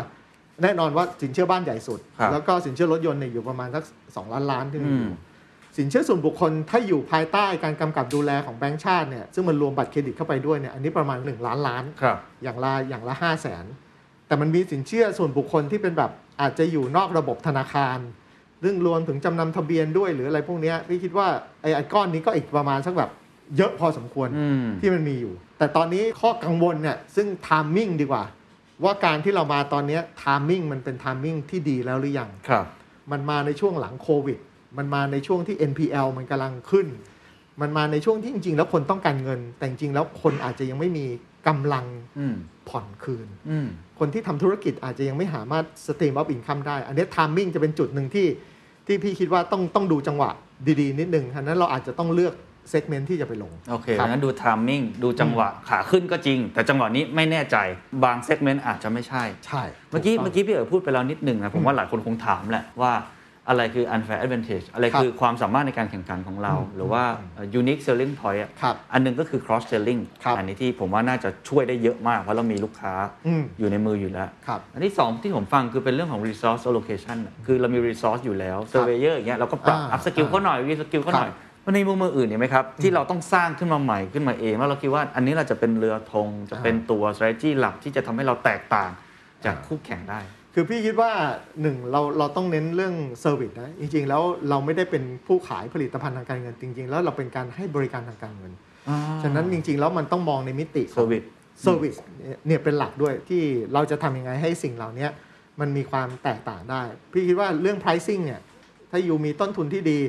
อยู่ก็แข่งกันที่ pricing ก็ได้ อืม อยู่จะลดแลกแจกแถมเนี่ย marketing campaign อะไรพวกนี้ก็ใส่กันไปได้กัน จริง ๆ มันมีอันหนึ่งที่จริง ๆ แล้วอยู่แข่งไม่ได้เพราะอยู่ต้องทำเองคือบริการ อืม อันนั้นจะทำยังไงที่จะเข้าใจลูกค้าว่าทำยังไงที่การเข้าถึงสินเชื่อ เขารู้สึกว่าเอออันเนี้ยมัน efficiency ระบบง่าย เข้าใจดูว่าคลิกยังไงนู่นนี่นั่นยังไงได้บ้าง และรวมไปถึงหลังจาก after sale service ที่จะทำให้ให้ให้สิ่งเหล่านี้เป็นยังไงได้บ้าง ครับ แต่หนึ่งถ้าถามพี่เนี่ยอย่างเมื่อกี้ที่เราคุยกันเวลาเราเป็นเลทคัมเมอร์นะเราควรจะใช้ความได้เปรียบของการที่เราเรามาในจังหวะที่เทคโนโลยีมันมันดีที่สุดในในจังหวะนี้แล้วเนี่ย แล้วนั่นราคาที่ไม่สูงด้วย เออเราก็ควรจะเลือกบางสิ่งบางอย่างที่จะเอาเข้ามา สมมติยกตัวอย่าง เช่น เราอาจจะได้เห็นการปล่อยสินเชื่อจากการที่เราใช้ AI เยอะมากขึ้น อืม ซึ่งรวมไปถึงการที่แบบใช้เทคโนโลยีใหม่ๆ เอาไว้เดี๋ยวเดี๋ยวพร้อมเมื่อไหร่อาจจะเอา มา เผยให้ฟัง ครับ ซึ่งแน่นอนก็คือว่าคีย์หลักที่เมื่อกี้เคนถามก็คือว่าเพราะฉะนั้นเราคงต้องสร้างความแตกต่าง ความเซ็กซี่ของผลิตภัณฑ์เราหรือบริการของเราให้แตกต่างจากคู่แข่งได้ยังไงได้บ้าง ซึ่งพี่ว่าหนึ่งแน่นอนเราต้องหยิบเทคโนโลยีบางอันเข้ามาใช้ อันที่สองดัดมันหรือว่าปรับจริตของมันนิดนึงให้เข้ากับผู้บริโภคคนไทย แล้วสร้างความแตกต่างให้ได้ แต่พี่คิดว่าเอาไว้เดี๋ยวพี่พร้อมจะเฉลยนะ แล้วค่อยค่อยเปิดตัวแล้วค่อยเห็นดีกว่า ได้ ว่า ครับ ว่าความแตกต่างตอนนั้นมันมันคืออะไร ได้ครับ อ่ะ แต่เท่าที่ฟังมาทั้งหมด ทั้งธุรกิจประกันภัยประกันชีวิต จนถึงตัวไอ้ที่มันนี่ ครับ สินเชื่อเนี่ยพี่เออจะพูดบ่อยมากก็คือเรื่องของเทคโนโลยีถือว่าเป็นการสร้างอินฟราสตรักเจอร์ที่สำคัญมาก ซึ่งจะทำให้เราไม่ใช่แค่มี productivity อย่างเดียว ครับ แต่ว่าเป็นเป็นตัวชนะได้เลยความสามารถในการแข่งขันใน อ่า อ อ่า นาคตได้เลยเราอยากให้เล่าให้ฟังนิดหนึ่งนะอาจจะไม่ต้องเล่าละเอียดว่า ครับ product มันเป็นยังไงทำอะไร แต่ว่าตอนนี้กำลังทำอะไรอยู่ปูพื้นฐานในบริษัท ผมเชื่อว่าคงต้องทำอะไรกันค่อนข้างเย จ อะ ริงๆคอนเซปต์หลักเลยเนี่ยพี่คิดว่าเหมือนกับโควิดรอบแรกโควิดรอบแรกเนี่ยพี่ยังอยู่ที่ที่ธนาคารอยู่ แต่เวลาเราคุยกับทีมงานเนี่ยเราจะถามตัวเราเองเหมือนกันว่าแบบว่า เฮ้ย เมื่อพ้นวิกฤตรอบเนี้ยอะไรมันคือโอกาส แล้วจริง ๆ แล้วพฤติกรรมหรืออะไรเนี่ยมันจะเปลี่ยนไปบ้างหรือเปล่าที่เราควรจะต้องเออปรับตัวของเราเอ ครั ง บ แล้วการปรับตัวของเราเองเนี่ยมันรีควายการเปลี่ยนแปลงโครงสร้างพื้นฐานอะไรของเราบ้าง ใช่ ฉะนั้นเราก็เริ่มเห็นว่าทุก ๆ ครั้งของการมีคริสิตหรือว่าเป็น p พนเดมิกหรืออะไรพวกเนี้ยมันมักจะเกิดอินโนเวชันอะไรขึ้นมาใหม่ ๆ ขึ้นมา ครับ พี่คิดว่าเช่นเดียวกันรอบนี้ก็เหมือนกัน เดี๋ยวมันก็คงจะเป็นการที่มีเทคโนโลยีอะไรเข้ามาช่วย แต่พูดง่ายๆดีกว่า มันเป็นเรื่องที่ทำให้ผู้บริโภคเข้าใจผลิตภัณฑ์ง่ายขึ้น อืม เพราะเมื่อก่อนการซื้อประกันเนี่ยจะรู้สึกโหมันเข้าใจยาก แต่เดี๋ยวนี้พอปุ๊บปั๊บปุ๊บปั๊บพอซื้อออนไลน์ได้ก็ก็สามารถซื้อได้ ฉะนั้นไอสิ่งที่ฟาวเดชันที่เราพยายามทำเนี่ยเราเรียกมันง่ายๆ แล้วกันว่าเป็น insurance as a service เป็น financial as a service ให้มันให้ได้ ฉะนั้นสิ่งที่พยายามทำก็คือว่า เราทำ transform ตัวของเราเองเนี่ยจาก core system ที่เข้าใจยากทำยากออกมาให้มันเป็นทำอะไรให้มันง่าย อืม ๆ แล้วสามารถเปิดตัวของเราเองเนี่ยไปเชื่อมต่อกับคนอื่นให้ได้ง่าย อืม เช่นอีกหน่อยถ้าอยู่อยู่บน e-commerce platform แล้วอยากจะบอกเออฉันอยากจะซื้อตรงนี้ไป แล้วสมมุติมันมีปุ่ม คุณอยากจะซื้อประกันรับประกันสินค้าการขนส่งของคุณไหมเพิ่ม 3 บาทคลิกปุ๊บ ไอสิ่งเหล่านี้เป็นมันรีควายเทคโนโลยีของการเชื่อมต่อที่จะต้องเข้าไปมา ครับ หรือคุณจะอัปเกรดในเรื่องของตัวเซอร์วิสของคุณไหม เช่นแบบว่าเอารถไปซ่อม แล้วพอดีประกันคุณจะหมด แล้วคุณอยากจะ extend ต่อไปนะกันซื้อประกันเป็นลายทริปลายอะไรพวกนั้น ซึ่งก็เป็นไปได้ อืม หรือคุณนั่งรถ Grab หรืออะไรพวกเนี้ยอีกหน่อยคุณก็จะสามารถซื้อประกันที่เป็นที่เป็น per trip เป็น per ง่ายๆแต่คุณต้องมีระบบหลัง เข้าใจ บ้าน ละ ที่มันทำไอ้ตัวพวกนี้ให้ได้ก่อน คือเป็น อ่า เซอร์วิสที่ใครมาเสียบปลั๊กก็ ก็ เอา ต้ ไป องได้ หมดเลยรวมทั้งในบริษัทในเครือ หรืออื่น ๆ ที่เราอยากจะไป cross กับคนอื่นได้ ถูก ด้วย ต้องถูกต้อง อันเนี้ยอันเนี้ยคือการ tran- transformation ของของระบบหลังบ้านเรา ฮะ ให้เป็น insurance as a service ให้ได้ อ่า แต่ insurance as a service เนี่ยมันไม่ได้มาพร้อมกันแค่แบบเทคโนโลยีอย่างเดียวนะ ครับ มันเป็นการเชื่อมต่อของการทำ Data มาด้วย Data เนี่ยมันจะวนอยู่ตรงรอบๆ อยู่ตลอดเวลาก็ตรงที่ว่าการให้บริการและการใช้เซอร์วิสปุ๊บเนี่ยบางทีเราอาจจะรู้อยู่แล้วว่าคนที่จะเข้ามาเนี่ยคือใคร ครับ ถ้าโมเดล AI ของเราทำได้ดีเนี่ยการเข้ามาปุ๊บเนี่ยมันอาจจะส่ง Dynamic Pricing ไปพร้อมกันทีเดียวเลย กับการบริการที่ง่ายก็ได้ ฉะนั้นไอเนี่ยเมื่อกี้ที่เมื่อกี้เคนถามคือว่าสองสามปีเนี่ยสิ่งที่เราพยายามทำก็คือการทำ Foundation ตัวพวกนี้ให้ได้ move สิ่งหลาย ๆ อย่างที่เราเรียก Micro Service ขึ้นไปเป็นเนี้ยการเชื่อมต่อของของโลกข้างนอกผ่านระบบ API ของเราให้ได้ ซึ่งไอตัวเนี้ย require effort ค่อนข้างเยอะมาก ใช่ เพราะว่าพี่คิดว่าประกันอาจจะยังทำได้ไม่เยอะเท่า ครับ ที่ควร แต่เดี๋ยวเราคงจะเริ่มเห็นทุก ๆ ประกันเริ่มที่จะทำไอสิ่งเหล่านี้เข้าไปเยอะมากขึ้นละอ่ะ คือคือพอฟังแล้วก็พอเห็นภาพเห็นจิ๊กซอว์แต่เชื่อว่ากระบวนการเนี่ยไม่ง่าย อยากให้พี่เอ๋อเล่าให้ฟังนิดนึงว่าหนึ่งสอง ครับ สามสี่ต้องทำยังไง สมมติเอาผมผมคิดง่าย ๆ นะ เออเออ โอ้ต้องรีครูดคนเทพๆมาหาพาร์ทเนอร์เก่งๆ มารวม เออเออ แล้วก็ต้องมาบอกพนักงานทุกคนว่ากำลังจะเกิดสิ่งนี้คือมันมีกระบวนการที่ผมว่าเป็นงานหนัก ใช่ อาจจะเล่าสเตจให้ฟังก่อนว่า สิ่งที่ควรจะทำผมว่าน่าจะเป็นเป็นบทเรียนที่ดีกับ ครับ บริษัทอื่นๆด้วยว่าต้องการที่จะทำเนี่ยดิจิตอลทรานส์ฟอร์เมชัน อ่า แบบลงไปที่คอของบิสเนสจริงๆเนี่ยมันต้องเริ่มจาก 1 2 3 4 ยังไงแผนนะ อันดับแรกที่เริ่มเลยนะ ต้องสื่อสารกับคนในองค์กรก่อน ครับ แล้วก็คนทุกระดับทั้งแต่ผู้บริหารระดับสูงลงไปข้างล่างเนี่ยว่าแบบถ้าไม่ทำแล้วจะเกิดอะไรขึ้น อ่า เพื่อให้ create sense of urgency ให้ได้ก่อน ครับ ว่าคุณต้องเห็นภาพอันเดียวกันก่อน กันที่สองก็คือว่าต้องเล่าเรื่องให้เขาเข้าใจนิดนึง เพราะเรื่องพวกนี้มันเป็นเรื่องที่เข้าใจยาก ครับ พอเราเริ่มที่จะสื่อสารมากขึ้นเพื่อให้เขาเข้าใจแล้วแหละว่าแบบถ้าไม่ทำจะเกิดอะไรขึ้น แล้วฉันกำลังจะทำอะไรอยู่ คุณจะมีส่วนร่วมอะไรพวกนี่นะอันนี้เป็นเหมือนแบบฟาวเดชันอันแรกเลย สื่อสารก่อนอืม ต้องเอาคนมารวบมือให้ได้ ก่อน เพราะไม่งั้นพี่ตะลุยทำดิจิ t a ลท r a n s f o r m a t i o n ทำ Data ไปแล้วคนไม่รู้สึกว่าแบบทำไปทำไมวะ จะได้ประโยชน์อะไรอย่างเงี้ยหรือเขาจะมีส่วนร่วมอะไรได้เนี่ย ครับ อันนั้นมันจะทำให้เกิดผลได้ช้า ครับ อันนั้นการสื่อสารต้องให้ได้ buy in ตั้งแต่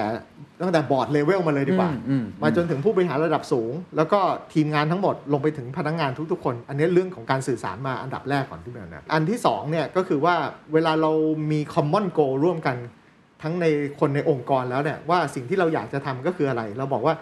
เราอยากให้คนไทยมีความสุข เราบอกว่าเราอยากจะใช้เทคโนโลยีกับ Data เพื่อมาพัฒนาเอ่อผลิตภัณฑ์ทางการเงินของเราเนี่ยให้มันมีประสิทธิภาพมากขึ้น ฉะนั้นคุณเข้าใจแล้วนะว่าเรากำลังใช้อันนี้กับอันนี้เพื่อทำอันนี้ให้ได้ เพราะถ้าเราทำอันนี้ได้ลูกค้าจะแฮปปี้ถ้าลูกค้าแฮปปี้ธุรกิจเราจะโต เมื่อทุกคนเข้าใจจิ๊กซอว์ไปแล้วปุ๊บเนี่ยเราก็จะพยายามบอกว่าแผนกคุณมีผลกระทบทางด้านนี้ อ๋อ แผนกคุณทำตรงนี้ได้ แผนกคุณอันนี้ได้ ต่อให้คุณเป็นแผนกกฎหมาย คุณก็มีส่วนทำให้ลูกค้าแฮปปี้ได้ อ่า แผนกคุณต่อให้เป็นแผนกกฎหมาย คุณก็สามารถจะทำให้แผนกอื่นเขาทำงานมีประสิทธิภาพได้ดังนั้นพอทุกคนเข้าใจไอ้ตัวพวกนี้ไปแล้วปุ๊บเนี่ยพี่คิดว่าเดี๋ยวจะเห็นภาพว่าแบบการเดินไปพร้อมกันเนี่ยมันคืออะไรดังนั้นพอกลับมาปุ๊บเนี่ยอันนั้นเป็นเรื่องเหมือนแบบ culture ดีกว่า ใช่ เป็นเรื่อง attitude ซึ่งเป็นกระดุมเม็ดแรกเลยที่จะต้องทำที่เหลือเนี่ยเป็นเป็นการสร้างว่าแบบไอ้ foundation ที่จะต้องรื้อที่จะต้องทำเนี่ยต้องทำอะไรก่อน เพราะว่ามันทำทั้งหมดไม่ได้ ฉะนั้นเราก็เลยเลือกที่จะเซต priority ของเรากัน ว่าแบบว่า2อสปีเนี้ยเราต้องทำอันนี้ก่อน ครับ นั่นหมายความว่าเราต้อง agree ร่วมกันนะ ระหว่างที่เรากำลังจะทำอันเนี้ยเราต้อง sacrifice ในการที่คุณต้องหยุดบางสิ่งบางอย่าง เพราะเรายังไม่สามารถที่จะเดินหน้าไปด้วยทำไอ้นี่ไปด้วยซ่อมไปด้วย ฉะนั้น มันก็จะไม่เสร็จสักที อืมเข้าใจ ดังนั้นก็ต้องอกรีกันว่าถ้าจะย่อตัวอันนี้คือสิ่งที่เราต้องทำแต่ระหว่างที่ผมทำตรงนี้เสร็จเนี่ยเดี๋ยวเราไปวิ่งพร้อมกัน อืมเข้าใจ อัน ละ นี้ก็จะเป็นเรื่องของการที่เอ่อให้เห็นภาพตรงกันก่อนว่าจะต้องทำอะไรบ้าง ตอนเนี้ยสิ่งที่เราลื้อก็คือ IT Foundation เลย โอ้รื้อใหม่หมดเลย ไม่ถึงกันลื้อทั้งหมดแต่เพียงแค่ว่าต้องเอาของใหม่เข้ามาประกอบ อืม แล้วพยายามเอาของเก่าที่มันไม่ค่อยมีประสิทธิภาพมากนักเนี่ยเอาของใหม่มา ซึ่งก็ ใช้ ทุกกรุ๊ปเลยก็ต้องทำแบบเหมือนกัน ใช่ อืม และในขณะเดียวกันก็คือว่าคอหลักของของใหญ่ ๆ เนี่ย คือประสบการณ์ของพี่เมื่อตอนทำดิจิ t a ลทรานส์ฟอร์เมชันที่ธนาคารเนี่ย เมื่อ 4-5 ปีที่แล้วเนี่ย พี่พลาดไปข้อหนึ่ง โอ้นี่ถอดบทเรียนเลยเหรอฮะ ใช่ ก็คือพี่ทำดิจิ t a ลทรานส์ฟอร์เมชันก่อนแล้วพี่ค่อยทำ Data อ๋อ แล้วพี่รู้เลยว่าแบบผิดเลย เหรอฮะ รอบเนี้ยการทำดิจิ t a ลทรานส์ฟอร์เมชันกับการทำ Data ทรานส์ฟอร์เมชันต้องทำพร้อมกัน เพราะอะไรครับ เพราะถ้าอยู่ทำดิจิตอลไปแล้วปุ๊บเนี่ยเมื่อถึงเวลาที่เทคโนโลยีมันพร้อม แต่อยู่ไม่มี Data มาเป็นองค์ประกอบ เลย อยู่ไม่รู้ว่าแบบเอออยู่ไม่รู้ว่าทำไปแล้วมันมันได้อะไรบ้าง เออ เพราะฉะนั้นพอตอนเริ่มไปมาทำที่เนี่ยโชคดีที่ทางเนี้ยเขาเขามีฟาวเดชันบางสิ่งบางอย่างรองรับไปแล้ว อืมอืมอืม เพราะฉะนั้นพอเราเริ่มเอ่อกระชากตัวเรื่องของดิจิ t a ลทรานส์ฟอร์เมชันเรามีระบบเรื่องจะลง Data Lake ทำ Data Analytics อันนั้นมันก็จะทำให้ดิจิ t a ลทรานส์ฟอร์เมชันมันสนุกมากขึ้น อืม เพราะเรารู้ว่าถ้าจิ้มตัวนี้ปุ๊บ มาพร้อม Data หรือเราได้อันนี้แน่นอน เข้าใจละเพราะฉะนั้นบทเรียนถ้าจะท ดิจิ t a ลทรานส์ฟอร์เม ำต้อ ชั ง น ทำพร้อมกับ Data ทำ Transformation ถูกถูก ครั้งนี้พอที่ทำตอนนี้ก็อยู่ในกระบวนการ ครับ ทำสร้างรากฐานอยู่เนี่ยเมื่อเทียบกับประสบการณ์ในอดีตที่ทำ transform มาหลายครั้ง ครับ เนี่ยครั้งนี้ยากสุดคืออะไรครับ เวลาถ้าในอดีตเนี่ย มันไม่พูด common goal ร่วมกัน คือข้อยากก็คือว่าแน่นอนหลาย ๆ องค์กรเป็นไซโลนะ ครับ เพราะอันนี้ก็เป็นธุรกิจประกันธุรกิจประกันภัยประกัน ครับ ชีวิต อันนี้ธุรกิจสินเชื่อ เขาก็อยู่มานานนะเนาะ เออต่างคนต่างที่จะรันไอตัวพวกนี้ไป เวลามันไม่มีตัวเชื่อมไอตัวพวกนี้ไปเนี่ย มันก็จะทำให้ทุกคนยังยังเดินด้วยด้วยก้าวของตัวเอง อื นะ มอืมเข้าใจฮะ แต่เมื่อกี้ที่เมื่อกี้พี่บอกคือเวลาเรามาอยู่ตรงกลางแล้วเราบอกว่าเฮ้ยไม่ได้ อยู่ต้องทำอันนี้ให้เสร็จก่อนฉะนั้นอยู่อย่าเพิ่งวิ่ง อยู่แค่เดินเร็วพอ โอ้โห ไอคนนี้ช้าเดินให้มันเร็วกว่านี้นิดนึง โอ้โห ฉะนั้นก็คือว่าการที่เราเอาให้คนเห็นภาพว่าองค์กรกำลังจะเคลื่อนไป พร้อมกันเนี่ยเป็นยังไงได้บ้าง อันนี้พี่คิดว่าเป็นชาเลนจ์ อืม ที่เยอะที่สุดที่มีมากับอีกอันหนึงก็ตรงที่ว่าพี่ว่ามันต้องสื่อสารเยอะๆนิดหนึ่งเพื่อให้คนเข้าใจว่าหลายคนอาจจะมีความกลัวว่าแบบ อืม คนก็ยังคิดเหมือนเดิมอะ ตกงานหรือเปล่า ฉะนั้นเราก็เลยถึงต้องบอกว่าเอาชัดๆเลยนะ ยังไงผมก็จะดิจิทัลมัน ยังไงผมก็จะออโตเมตมัน ไองานชิ้นเนี้ยคนก็จะหายไป โอ้พูดอย่างนี้เลยฮะ แต่มันจะหายไปในอีก 2 หรือ 3 ปีข้างหน้าที่หา อ๋ ย อ ไป ยังให้เวลาหน่อย ในระหว่างนี้สิ่งที่เราจะต้องทำพร้อม ๆ กันก็คือว่าเราต้องรีสกิลคุณนะ แล้วเราก็จะต้องบอกว่าแต่คุณโชคดีนะ ธุรกิจเราเนี่ยกำลังขยาย อืม เรายังเติบโตไปพวกนี้ไป ฉะนั้นมันก็ยังมีการใหม่เกิดขึ้นอยู่ตรงนั้น แต่เพียงแค่ว่าตรงเนี้ยมันอีก 3 ปีมันจะไม่อยู่แล้วนะ ในระหว่างเนี้ยคุณต้องรีสกิลแล้วนะ ครับ แล้วคุณจะต้องไปทำเพื่อพัฒนาทักษะ เพื่อเราจะโยนคุณไปไว้ตรงนู้นเช่นเดียวกัน และแน่นอนในหลาย ๆ องค์กรครับเคนเวลามันมี labor intensive เนี่ยมันมาพร้อมกับ turnover ด้วยตัวของมันเองอันนั้นจริงๆไอ้เวลาดิจิตอลกับ automation มันมาเนี่ยมันแค่เอามา absorb turnover ตรงนั้นไปก่อน เข้าใจ แต่ excess เนี่ยยังมีอยู่ อืม แต่เดี๋ยวพอถึงระดับหนึ่ง excess มันจะค่อย ๆ หายไป อืม แล้วเราค่อยๆ mobilize คนเหล่านี้ไปยังธุรกิจใหม่ อืมอืม ซึ่งถ้าถามเนี่ย อืมอืม ถ้าถามองค์กรพี่ๆยังรู้สึกว่าสบายใจนิดนึง ฮะ ตรงที่ว่าเรามีธุรกิจใหม่ เอ่อเพราะเราขยายไง เพราะเราขยาย ถูกฮะ คือถ้าไม่มีขยายไม่มีธุรกิจใหม่นี่ โอ้ยเราจะเหนื่อยนะ พอ AI อะไรหุ่นยนต์เข้ามา ออโตเมตเข้ามานี่ แล้ว ค มัน น ก็จะ คนเป็นร้อยเป็นพันเราจะเอาไปไว้ที่ไหน ถูกฮะ อ่าอันนี้พี่คิดว่าอันนี้เราก็จะพอที่จะมีคำตอบให้ ครับ ว่าต้องทำยังไงบ้าง แต่ตอนนี้เราก็เลยพยายามทำปักหมุดก็กลับไปลื้อหมดเลยว่าแผนกนี้คนคนเนี้ย job competency คืออะไร โอ้โห แล้วสิ่งที่เราต้องการในแผนกเนี้ยคือสกิลอะไร 1 2 3 ตอนนี้เขามี 4 5 6 อยู่อันนั้นต้องเอา 1 2 3ไปให้เขา ครับ แต่ถ้าคนนี้มันเป็น 4 5 6 แต่ ครั ถ้า บ เขาย้ายตรงนี้จะต้องเป็น 7 8 9ดังนั้นเอา 7 8 9 ไปใส่ให้เขา ครับ มันก็จะทำเรื่อง cross map ตอนนี้กำลัง restructuring อยู่ว่างั้นเลยในองค์กรขนาดใหญ่ ใช่ใช่ ใช่ไหมฮะ แล้วทำขนานไปพร้อมกันกับการดิจิตอลทรานส์ฟอร์เมชัน ถูกต้อง โอ้โห ถูกต้อง นี่เรียกว่าผ่าตัดไปด้วย ถูกต้อง ทุบบ้านไปด้วย ขยายบ้านส นี่ ร้าง นี่เพิ่งจะคุยกันว่าแบบในทุกองค์กรครับมันจะชอบมีแผนกหนึ่งพี่ชอบมากเลย เราเรียกแผนก MIS ซึ่งในองค์กรใหญ่ ๆ จะมีแผนกเนี้ยค่อนข้างเยอะมากๆ ซึ่งเราจะบอกว่าจริง ๆ แล้วเนี่ยสิ่งที่เราอยากได้เนี่ยเราอยากได้คนที่เป็น Data Science หรือว่า ครับ พวก Advanced Analytics แต่จริงๆคนเหล่านี้แพงนะหายากด้วย ใช่ อันนั้นดีที่สุดก็คือว่าอัพสกิลคนเหล่านี้ขึ้นมา อันนั้นเราก็ควรจะต้องเข้าใจว่าเราควรให้โอกาสคนของเราด้วย อืม ในการที่จะทำไงให้แคริเอร์ของเขาดีขึ้น เขาอาจจะไม่รู้ว่าเขาต้องทำอะไรบ้าง แต่ตอนเนี้ยมันมาพร้อมกับเทคโนโลยีกับการเรียนรู้ที่ทุกคนสามารถจะรู้ Python ได้ ทุกคนสามารถไปเรียนรู้อะไรพวกนี้ได้ ฉะนั้นเราก็จะเริ่มแล้ว ครับ ว่าไอ้บางอันเนี่ย ที่มัน rare to find ใน market แต่เรามีบางสิ่งบางอย่างอยู่เนี่ย แล้วเราจะอัพสกิลคนของเราเนี่ย เพื่อไปตอบโจทย์ตรงนี้ได้ยังไงได้บ้าง อืม อันนั้นมันก็เลยมีทั้ง re skill และ up skill คนในองค์กรที่มันมีอยู่ ครับน่าสนใจครับ เพราะว่าตั้งแต่เราคุยกันมาเกือบชั่วโมงเนี่ยเราจะ ครับ เห็นภาพค่อย ๆ เป็นลำดับขั้นตอน ตั้งแต่เริ่มต้นเลยเราเห็นภาพใหญ่องค์กรก่อน ฮะ นะฮะแล้วก็มองไปข้างหน้าว่ามีโอกาสอะไรบ้าง มีความ อืม ท้าทายอะไรบ้าง กับพอลงมาปุ๊บก็สร้างวิชั่นใหม่สร้าง ครับ purpose กันใหม่ ครับ แล้วก็มี strategy แล้วเราก็เห็นเราต้องทำ data หรือก็ digital transformation อ่า แล้วก็มาส่วนที่เราคุยกันอยู่เมื่อกี้นะคครั รับ บ ผมใช้คำว่ามันเหมือนกับ reorg restructuring อืมอืมอืม แล้วก็ทำ culture transformation ครับ หลายๆอย่า ครั ง บครับ ซึ่งจากประสบการณ์ของผมผมว่าไอ้อย่างหลังเนี่ยยาก สุด ผมไม่แน่ใจว่าพี่เอ๋คิดเหมือนกันไหมแล้วตอนนี้องค์กรที่ผ่าตัดไปพร้อม ๆ กันเนี่ย อืม มีห้องผ่าตัด แล้วก็ทุบบ้านไปด้วย แล้วก็เอาคนข้างนอกเข้ามาด้วย ตอนนี้ความยากที่สุดของการทำ transform มันอยู่ตรงไหนแล้วก็เราทำอย่างไรอะ โอเคเอ่อน้องในทีมกับคนเนี่ยโอ้โห คุณถากรเขาเรียกเปิดหน้างานไว้เยอะมาก เปิดหน้างาน คือมาได้ 6 7 เดือนนี้เปิดหน้างานเยอะมากเลย อ่า พี่ก็พยายามบอกผู้บริหารเหมือนกันว่าแบบว่าต้องขอโทษด้วยนะ ที่ช่วงนี้ต้องเปิดหน้างานก่อนฉะนั้นเวลาถ้าถ้าสมมติผมมาปุ๊บเนี่ยในช่วงแรก ๆ แล้วผมเกิดแบบฟังเห็น แล้วยังไม่ take action ไม่เริ่มทำพวกนี้ไปปุ๊บเนี่ยเดี๋ยวผมกลัวว่าผมจะเข้าใจและเห็น ใจ แล้วผมก็จะไม่เปลี่ยน เข้าใจ ฉะนั้นเวลาเรามาเหมือนแบบเรามีไอ้ fresh mindset กับกับ perception รูปแบบหนึ่งเวลาเรามาเห็นเราก็เลยรู้สึกว่าอันนี้ต้องเปลี่ยนอันนี้ต้องเปลี่ยนอันนี้ต้องปรับอันนี้ต้องปรับเราก็เลยเปิดหน้างานไว้ก่อน มันอาจจะเป็น painful สำหรับทุกๆคนไว้ แต่เดี๋ยวพอสักพักหนึ่งเรารู้ว่าแบบว่าอันเนี้ยต้องทำ อืม แต่อาจจะไม่ต้องทำตอนเนี้ย อืม เราก็เลยบอกว่างั้นไอ้ที่เปิดหน้างานไว้หน้างานเนี้ยเอามาเป็น priority แรก ครับ priority สอง priority สามแต่ขอเปิดไว้ก่อนนะ อืม ซึ่งตอนเนี้ยเป็นการเปิดหน้างานที่เรียก ว่าแบบ โหยกแผงเลยอะแบบทุกแผนกมีให้มีให้เปิดหน้างาน เปิดหน้า ครับ เสือไว้ทั้งหมดเลย อืม แต่เดี๋ยวพอเราเริ่มคุยเข้าใจเมื่อกี้ที่เคนถามว่าชาเลนจ์สุดตอนนี้คืออะไรบ้าง ตอนเนี้ยคือเราจะ prioritize มันแล้ว อืม แต่เวลาพวกเนี้ยมันแบบมันอยากได้ทุก อย่าง แต่เราไม่สามารถได้ทุกอย่างพร้อม ๆ กันได้ฉะนั้นเราก็เลยต้องคิดดูว่าแบบว่ามันเหมือนเวลาเราเอ่อในหัวสมองพี่มันจะมีแบบ important and urgent ด่วนกับสำคัญ ด่วนและสำคัญต้องหาอันนี้ให้เจอก่อน แล้วเอาแผงเนี้ยขึ้นมาก่อน อืม แล้วอันนี้คือไม่ด่วน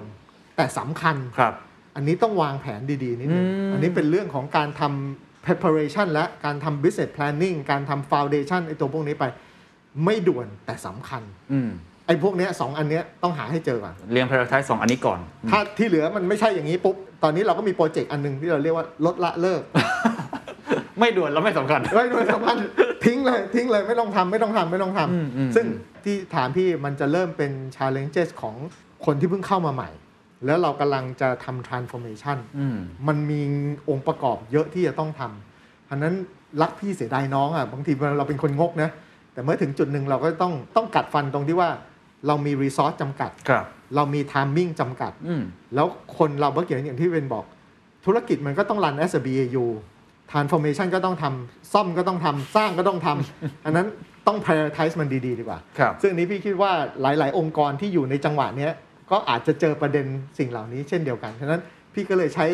category 2 อัน ดีครับ important and urgent อืม not urgent But important อ่า อันเนี้ยคือคุณใช้เวลาแล้ววางแผนมันดีๆ ซึ่งอันเนี้ย อ่ามั มันคือ foundation สำหรับอนาคต น่า ค ส รับ นใจครับ พอพูดมาทั้งหมดแล้วผมอยากทราบว่า รูทีนแต่ละวัน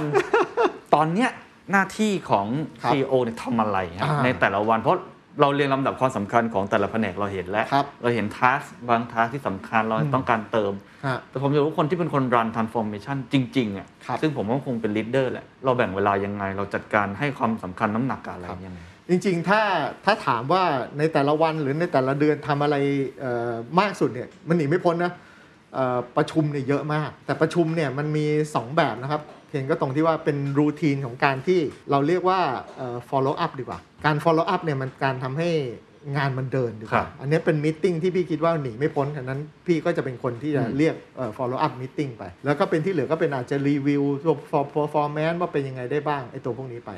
กับอีกอันหนึงเป็นมิ팅เพื่อจะสร้างในเรื่องของตัวพูดคุยหาธุรกิจใหม่ ๆ ห หาสิ่งใหม่ ๆ ที่กำลังจะทำหรืออะไรพวกเนี้ยอันนั้นก็ชีวิตพี่อาจจะจมไปในเรื่องของมีตติ้งเนี่ยจะจะเยอะหน่อยกับอีกอันหนึงก็คือว่าเราจะใช้เวลาเรื่องของการสื่อสาร ซึ่งแต่เพิ่นว่าพอเอิญมันเป็นโควิดเนี่ยเราก็เลยจะยังไม่ค่อยได้ทำรูปแบบที่เป็น face to face เช่นสกิปเลเวลเรียกพนักงานมาเป็นกลุ่มมาพูดคุยหรืออะไรพวกเนี้ยอันนั้น ก็เลยต้องปรับรูปแบบการสื่อสารเป็นไม่ว่าจะเป็นแบบทุกๆวันจันทร์พี่จะส่งอีเมลบอกเล่าพนักงาน นั่นเหรอฮะ ว่าแบบที่ผ่านมาเราทำอะไรบ้าง เดือนที่แล้วจบเป็นยังไงบ้าง เราแอ i e v e เรื่องอะไรบ้าง เราเฟลเรื่องอะไรบ้าง อ๋ออั อันนั้นเราก็จะแบบทุกๆวันจันทร์เราจะเจอกันไปก่อนเพราะฉะนั้นเราก็จะเปลี่ยนปรับเปลี่ยนรูปแบบของการสื่อสารก่อนเอาไว้เดี๋ยวพอโควิดมันหายมาเมื่อไหร่ เราก็จะต้องปรับรูปแบบของการสื่อสาร เพราะอันเนี้ยสำหรับพี่เนี่ยมันเป็นคีย์หลักเลย คนชอบถามพี่ว่าแบบวิธีการหรือว่าสไตล์การ manage ของพี่เนี่ยคืออะไรบ้าง พี่ก็เลยบอกว่าพี่มีอยู่สี่คำคือสื่อสาร รับฟัง แก้ปัญหา แล้วก็ให้กำลังใจ ซึ่งไอ้สี่อันเนี้ยมันเป็นเรื่องราวที่จะทำให้องค์กรเนี่ยเดินไปในความมีประสิทธิภาพได้ยังไงปุ๊บเนี่ยสี่ข้อเนี้เป็นหัวใจสำคัญเลยที่ที่พี่ทำอยู่เสมอ ครับ อันนั้นการทำงานของพี่ส่วนใหญ่แล้วเนี่ยมันก็คือว่าสื่อสารเป็นหลัก อืม แล้วก็คือคุยกับคนอื่นเพื่อรับฟังว่ามีปัญหาอะไรบ้าง ครับ แล้วมันหนีไม่พ้นเราเป็นหัวหน้านะ แล้วเป็นเป็น แก้ปั ซี ญ อ หา โอ อืม สิ่งเดียวที่เรามีแล้วคนอื่นเขาไม่มีคือมี authority อันนั้นใช้มันให้ให้เป็นประโยชน์มากที่สุด แต่อันหนึงอันสุดท้ายที่คนไทยและองค์กรไทยทำไม่ค่อยทำกันก็คือ คือการให้กำลังใจคือการทำ recognition ฉะนั้นเล็ก ๆ น้อยๆเนี่ยพี่คิดว่ามันมีประโยชน์ทั้งนั้นแหละ อย่างเนี้ยเมื่อเช้าเพิ่งจะรีวิวว่าแบบเดือนที่แล้ว เราได้รับคำชมจากลูกค้าเรื่องอะไรได้บ้าง อืม ฉะนั้นพี่ก็จะเขียน thank you card ส่งให้พนักงานที่ได้รับคำชม เซอร์เวเยอร์วิ่งไปแล้วลูกค้าบอกโหดูแลดีมากเลยพูดจาสุภาพมากเลยอะไรพวกเนี้ยเขียนมาชมส่งเมลมาอย่างเงี้ยเราก็จะเขียนคำตอบกลับกลับ ครับ ไปให้ลูกค้าไอ้เรื่องเนี้ยพี่คิดว่าเป็นอันหนึ่งที่อยากจะใช้เวลามันเยอะๆซะด้วยซ้ำไป อืม ถ้าเรามีเวลามากกว่านั้น แต่ที่เหลืออีกอันหนึงเนี่ยกำลังเป็นช่วงจังหวะที่พี่คิดว่า อยากใช้เวลาส่วนนั้นมากๆ ก็ตรงที่ว่าต้อง planning สำหรับธุรกิจที่หลังจากโควิดแล้ว แล้วรอบเนี้ยมันไม่เหมือนกับการที่ตอนแรกที่เราจะคิดนะ ถ้าโควิดรอบแรกเราคิดว่าเราจะออกเนี่ยมันจะเป็นยังไงบ้าง แต่พี่คิดว่ารอบนี้มันเป็นของจริง ถ้าประเทศมันเปิดวัคซีนมันมา อืม มันกลับมาเป็นแบบเนี้ยแต่ความเจ็บป่วยของธุรกิจเนี่ยมันยังมีอยู่ ครับ เรื่องนี้ไปปุ๊บเนี่ย เราจะทำอะไรที่มันแตกต่างจากเดิมที่มันมีอยู่ และหรือมันจะ deviate จากแผนเดิมที่เราเคยคิดไว้เนี่ยเป็นไปได้หรือเปล่า อืม เหมือนแหล่งเมื่อกี้ที่เราคุยกันก็คือว่า ถ้าเราจำสินเชื่อลงไปตอนเนี้ยในขณะที่แบบ NPL ยังอ่อนไหวรายได้ยังน้อยๆเนี่ยคุ้มแบบว่าวะที่จะท อืมอืม ำอันเนี้ยเป็นจุดที่กำลังคิดว่าต้องใช้เวลาคริสตัลไ z ซ์ไอตัว อ๋อตอนนี้ยังไม่ตกผลึกดีขนาดนั้นใช่ไหม เพราะว่าเดี๋ยวสักพักเราก็ต้องเตรียมแผน 2022 อีกแล้ว อ๋อ ว่าจะต้องทำยังไงได้บ้าง ครับ แต่พี่คิดว่าโควิดรอบเนี้ยต้องคิดแผน อืม เอาออฟโควิดตรงเนี้ยให้มันดีๆ นิดนึง เพราะพี่คิดว่ามันอาจจะเป็นดิเรกชันใหม่ของของโลกหลังจากนี้เป็นต้นไป แล้วพอเห็นภาพไหมครับ ว่าโลกหลังโควิด ถ้าประเทศไทยคือเวฟสาม เนี่ย มันเหมือนกับหลังเวฟหนึ่งเวฟสองหรือเปล่า คราวนี้ หรือว่ามันอะไรที่ชัดเจนมากขึ้นเอาเอาในอุตสาหกรรมธุรกิจประกั แต่ น แต่พี่ หรือ คิดว่า ธุรกิจ ความชัดเจนอย่างหนึ่งก็คือว่า คนไทยกลับมาให้ความสนใจเรื่องการรักษาสุขภาพมากขึ้นอย่างชัดเจน อันนี้พี่คิดว่าหนึ่งหนีไม่พ้นแล้วอันนี้เป็นโอกาสของเราที่เราจะทำ ซึ่งอันนี้คือทางไทยกรุ๊ปโฮลดิ้งก็เตรียมพร้อมไปแล้ว ใช่ ที่ผม อั ฟั น ง นี้ มาต เรา ลอ เรา ด จะทำไอ้ตัวพวกนี้ออกไปอย่างเงี้ยได้บ้างการที่สองก็คือว่าไอ้โมเดลธุรกิจอันอื่น ที่นอกเหนือจากที่เราทำไว้เนี่ยมันมีโอกาสทางธุรกิจอื่น ที่จะทำได้ดีมากกว่านี้หรือเปล่า อืม อย่าลืมนะว่าธุรกิจมันก็คือการ allocate capital ที่ยูมีอยู่จำกัด ใช่ ทำยังไงให้ได้ return ให้ได้มากที่สุด ใช่ อันนั้นถ้าคอของเราเดิมเนี่ยสามปีมันยังอ่อนไหวอยู่ปุ๊บเนี่ยแล้วเรายังใส่เงินเข้าไปเรื่อยๆแหละได้รีเทิร์นน้อยลงมาเรื่อยๆเนี่ยหรือเราควรจะ consider อืม opportunity อื่นหรือเปล่า อืม ซึ่งอันเนี้ยพี่คิดว่าต้องใช้เวลาเห็นภาพกันอีกอีกระยะหนึ่ง ครับ ซึ่งถ้าถามว่ามีบ้างไหมเราก็เริ่มเห็นทรง2องสามเอ่อโมเดลธุรกิจใหม่ ๆ แล้วล่ะ แต่ไว้เดี๋ยวเราคริสตัลไลซ์ได้ก็ค ค ง รับ จะเห็นว่าแบบท้ายที่สุดแล้วเราจะมีธุรกิจอื่นเพิ่มเติมกว่านี้หรือเปล่า อ่าแสดงว่าอาจจะมีอีก อาจจะ ใช่ไหมฮะเท่าที่โอกาสจะเกิดขึ้น ใช่ใช่ นะฮะ ใช่ใช่ แต่เมื่อกี้พอพูดถึงไอ้ตัวโรคหลังโควิดเวฟสามเนี่ย อืม ที่คนไทยคอนเซิร์นสุขภาพมากขึ้น ครับ ก็มีอีกขาหนึ่งขาธุรกิจที่พี่เอ๋เปิดไว้ตั้งแต่เริ่ม ครับ ต้น ครับ ก็คือเรื่องของ wellness อ่าอ่า เป็นเหมือน resident ค living รับ อะไรทำนองนั้นใช่ไหมค ครั รับ บ จะทำอะไรยังไงครับ อย่างที่เมื่อกี้เราคุยกันนะประเทศไทยกำลังเข้าสู่จุดเรื่องของตัว aging society แล้วก็มาช่วงจังหวะที่คนดูแลสุขภาพมากขึ้น 2 อันเนี้ยมันเลยขมวดปมว่าแบบเออ อาจจะเริ่มเห็นทรงว่าการทำเรื่องของตัว senior living อืม หรือการทำเรื่องของตัว wellness living เนี่ย ซึ่งเมื่อก่อนเวลาถ้าพูดเรื่อง aging society หรือ senior living เนี่ยอาจจะมองจำกัดเฉพาะกลุ่มคนที่สูงอายุ ครับ แต่ถ้าเราขยบมาเป็น wellness living เนี่ย คือฐานฐานลูกค้ามันอาจจะกว้างขึ้น เพราะว่าคนที่อยาก อยากอยู่ในสภาวะแวดล้อมที่ปลอดภัย หรือมีความสะดวกสบายมากขึ้นเนี่ยมันอาจจะขยายวงมากกว่าพวกคนที่มีอายุมากแล้ว อืม และอย่างเมื่อกี้ที่เราคุยกันก่อนหน้านี้ก็คือว่า เรามีฐานลูกค้าเดิมที่เป็นลูกค้าประกันชีวิต ที่เดี๋ยวพอสักพักหนึ่งกรมธรรม์เขากำลังจะหมด เขาจะได้เงินก้อนใหญ่ ๆ มาอย่างเงี้ยเราจะ mobilize อืม ตัว capital ก้อนนั้นเนี่ย อืม กลับมาเป็นโอกาสทางด้านนี้ได้ยังไงได้บ้าง เพราะท้ายที่สุดเนี่ยคนเหล่านั้นได้เงินไปเนี่ยมันก็เป็นอยู่ในจุดที่อายุเขาแย่แล้ว ใช่ เยอะแล้วอันนั้นเขาจะใช้เงินไปท่องเที่ยวจะไปรักษาสุขภาพยังไงได้บ้าง เงินก้อนเดียวกันเนี่ยมันสามารถ mobilize ไปเป็นสิ่งอื่นได้ ซึ่งอันเนี้ยก็คือเป็นคอนเซปต์ของการทำเรื่องของตัว wellness living ซึ่งแน่นอนก็เป็นก็เป็น property ที่ดูแลในเรื่องของตัวการจะทำ facility ให้ดูแลทั้งสุขภาพอยู่ใกล้หมอ มีสันทนาการมีนู่นนี่เนี่ยแล้วก็อยู่ในด้านของ affordability ครับ ที่ไม่ได้แบบแพงมากนัก อันเนี้ยก็จะเป็นคอนเซปต์ที่เรากำลังจะเอ่อทำออกไปนะครับ ก็จะเป็นเหมือนกับอสังหาริมทรัพย์อย่างนั้นเลย ใช่ครับ ถูกไหม ใช่ครับ อันนี้ ก็ ก็ เป็น จะจะจะไม่เหมือนกับกลุ่มธุรกิจประกัน ไม่เหมือน การเงินที่เป็น ละไม่ บ เหมือน ริการ อ่า อันนี้จะเป็นเชิงนี้ขึ้นมาเลย อ่าก็เหมือนสร้างคอนโดหรืออะไร อ่า พวกนั้นไป โอเค แต่ เข้าใจ ก็คือมีความชัดเจนเรื่องของเซกเมนต์ โอเค เรื่องของดีไซน์ตัว property จะเป็นยังไงได้บ้างครับ ครับครับเท่าที่ฟังมาทั้งหมดเราเห็นจิ๊กซอว์เห็นวิธีการอะไรต่างๆ อยากถามอีกมุมหนึ่ง ครับ อีกเป็นอีกมุมหนึ่งที่พี่เอ๋อาจจะไม่ได้เล่ามากนัก ฮะ นะฮะพี่เอ๋เนี่ยทำงานนะครับกับบริษัทเดิมที่เปลี่ยนผู้ถือหุ้น ครับ หลายครั้ง ครั้งนี้ก็เหมือนมาอีกครั้งหนึ่งแต่เป็น อืม เป็นชัปเตอร์ใหม่ เลยนะ เป็นเกมใหม่ที่เป็นเป็นครอบครัวใหญ่ ครับ เป็นครอบครัวที่มีทุนเยอะทำธุรกิจหลากหลาย ครับ ผมเข้าใจว่าเขาคงกำลังพยายามที่จะทำให้เป็นโปรเฟชชั่นอล อืม มากยิ่งขึ้นอยู่แล้วแหละ ครับ การทำงานกับธุรกิจที่เป็นผมใช้คำว่าเท่าแก่แล้วกัน อ่าอ่า อ่า อ่ามั มันมันมันเป็นยังไง หรือว่ามีสิ่งได้เรียนรู้อะไรจาก อ่า จากคุณเจริญบ้าง ค อะ รับ ไรอย่างเงี้ย เอ่อนี่เป็นคำถามที่ดีมาก แล้วก็เป็นคำถามที่หลาย ๆ คนที่เป็นเพื่อน ๆ พี่เนี่ยก็มักจะถามเหมือนกันว่าแบบว่า เอ้ย ตัดสินใจรอบเนี้ยตัดสินใจถูกไหมที่ย้ายมา เพราะว่าเอาเรียกว่าข้ามจักรวาลเลย ดีกว่า ซึ่งเป็นจักรวาลที่เราเราเคยชินกับการที่เป็นบริษัทที่ไม่ได้เป็นเจ้าของ อืม อะ่ะเป็นสถาบันที่เป็นแบบผู้ถือหุ้นเป็นเป็นธนาคารเป็นอะไรก็ก็ว่ากันไปอะไรพวกเนี้ยเป็นบริษัทข้ามชาติหรืออะไรพวกนี้ไป ดังนั้นพอมาเปลี่ยนเป็นธุรกิจที่เอ่อถึงแม้จะอยู่ในตลาดหลักทรัพย์ แต่ก็แน่นอนผู้ถือหุ้นใหญ่ก็ยังเป็นกลุ่มของตระกูลไป แล้วก็มีรูปแบบการบริหารจัดการที่แน่นอนก็ยังมีความเป็นเจ้าของอยู่ เป็นเรื่องของการปรับตัวของเราเองดีกว่า เพื่อจะทำให้การทำงานร่วมกัน แล้วมีเป้าประสงค์ที่เหมือนกันเนี่ยจะทำได้ยังไงได้บ้าง แต่อย่างที่เมื่อกี้เคนบอกไว้ครับก็คือว่าทั้งกลุ่มเขาอยู่ในช่วงจุดที่อยากจะ transform อืม ให้เป็น professional โดยการที่มี professional เข้ามารันเอ่อมากขึ้น มี governance ที่ดี มีการบอร์ด governance ทำนู่นทำนี่ไป พี่คิดว่ามันก็มาในจุดที่เรามาจากข้างนอกที่เรามีประสบการณ์ เราอาจจะสามารถเห็นว่ามันควรจะพัฒนาไงได้บ้าง อันนั้นก็อาจจะเป็นจิ๊กซอว์ที่เรามาช่วยเสริมต่อดีกว่า แต่ในแง่ส่วนตัวเนี่ยพี่คิดว่ามันเป็นโอกาสของพี่ที่ได้เรียนรู้ของการที่ตระกูลนี้นะครับแล้วก็ท่านประธานเจริญเองเนี่ยที่อย่าลืมว่า ท่านก็มีธุรกิจเยอะดังนั้นการสำเร็จของเออเชิงธุรกิจของท่านทั้งหมดเนี่ย กับทั้งของของในกลุ่มเองเนี่ย มันก็มีอะไรที่เราสามารถที่จะเรียนรู้ได้ ว่าการทำธุรกิจให้มันเจริญเติบโต วิสัยทัศน์ การมองในเรื่องของตัวเจ้าของเงินเนี่ยเขามีวิธีการคิดวิธีการ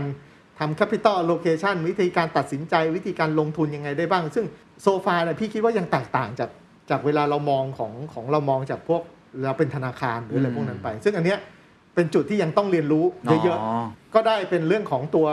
เอ่อส่วนตัวดีกว่า ในแง่ที่เราจะมองเออภาพมิติยังไงได้บ้าง แล้วอันหนึ่งที่พี่คิดว่ามีความแตกต่างกันก็คือว่าวิธีการมองคนของของท่านประธาน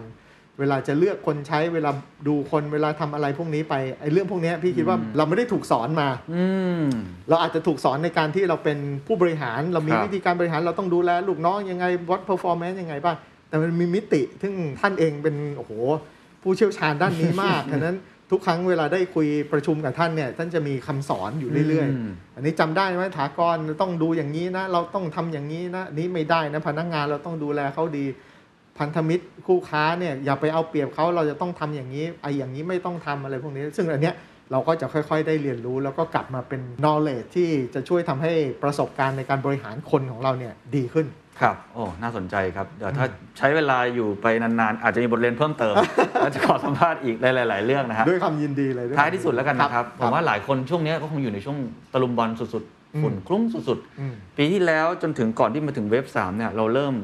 ปรับตัวเป็นรอบใหญ่แล้ว เราผ่าตัดองค์กรไปเรามอง new normal พอเวทสามเหมือนก็ต้องมาอ่ะทำกันอีกครั้งหนึ่ง อ่า ในจุดที่เราอาจจะไม่มั่นใจ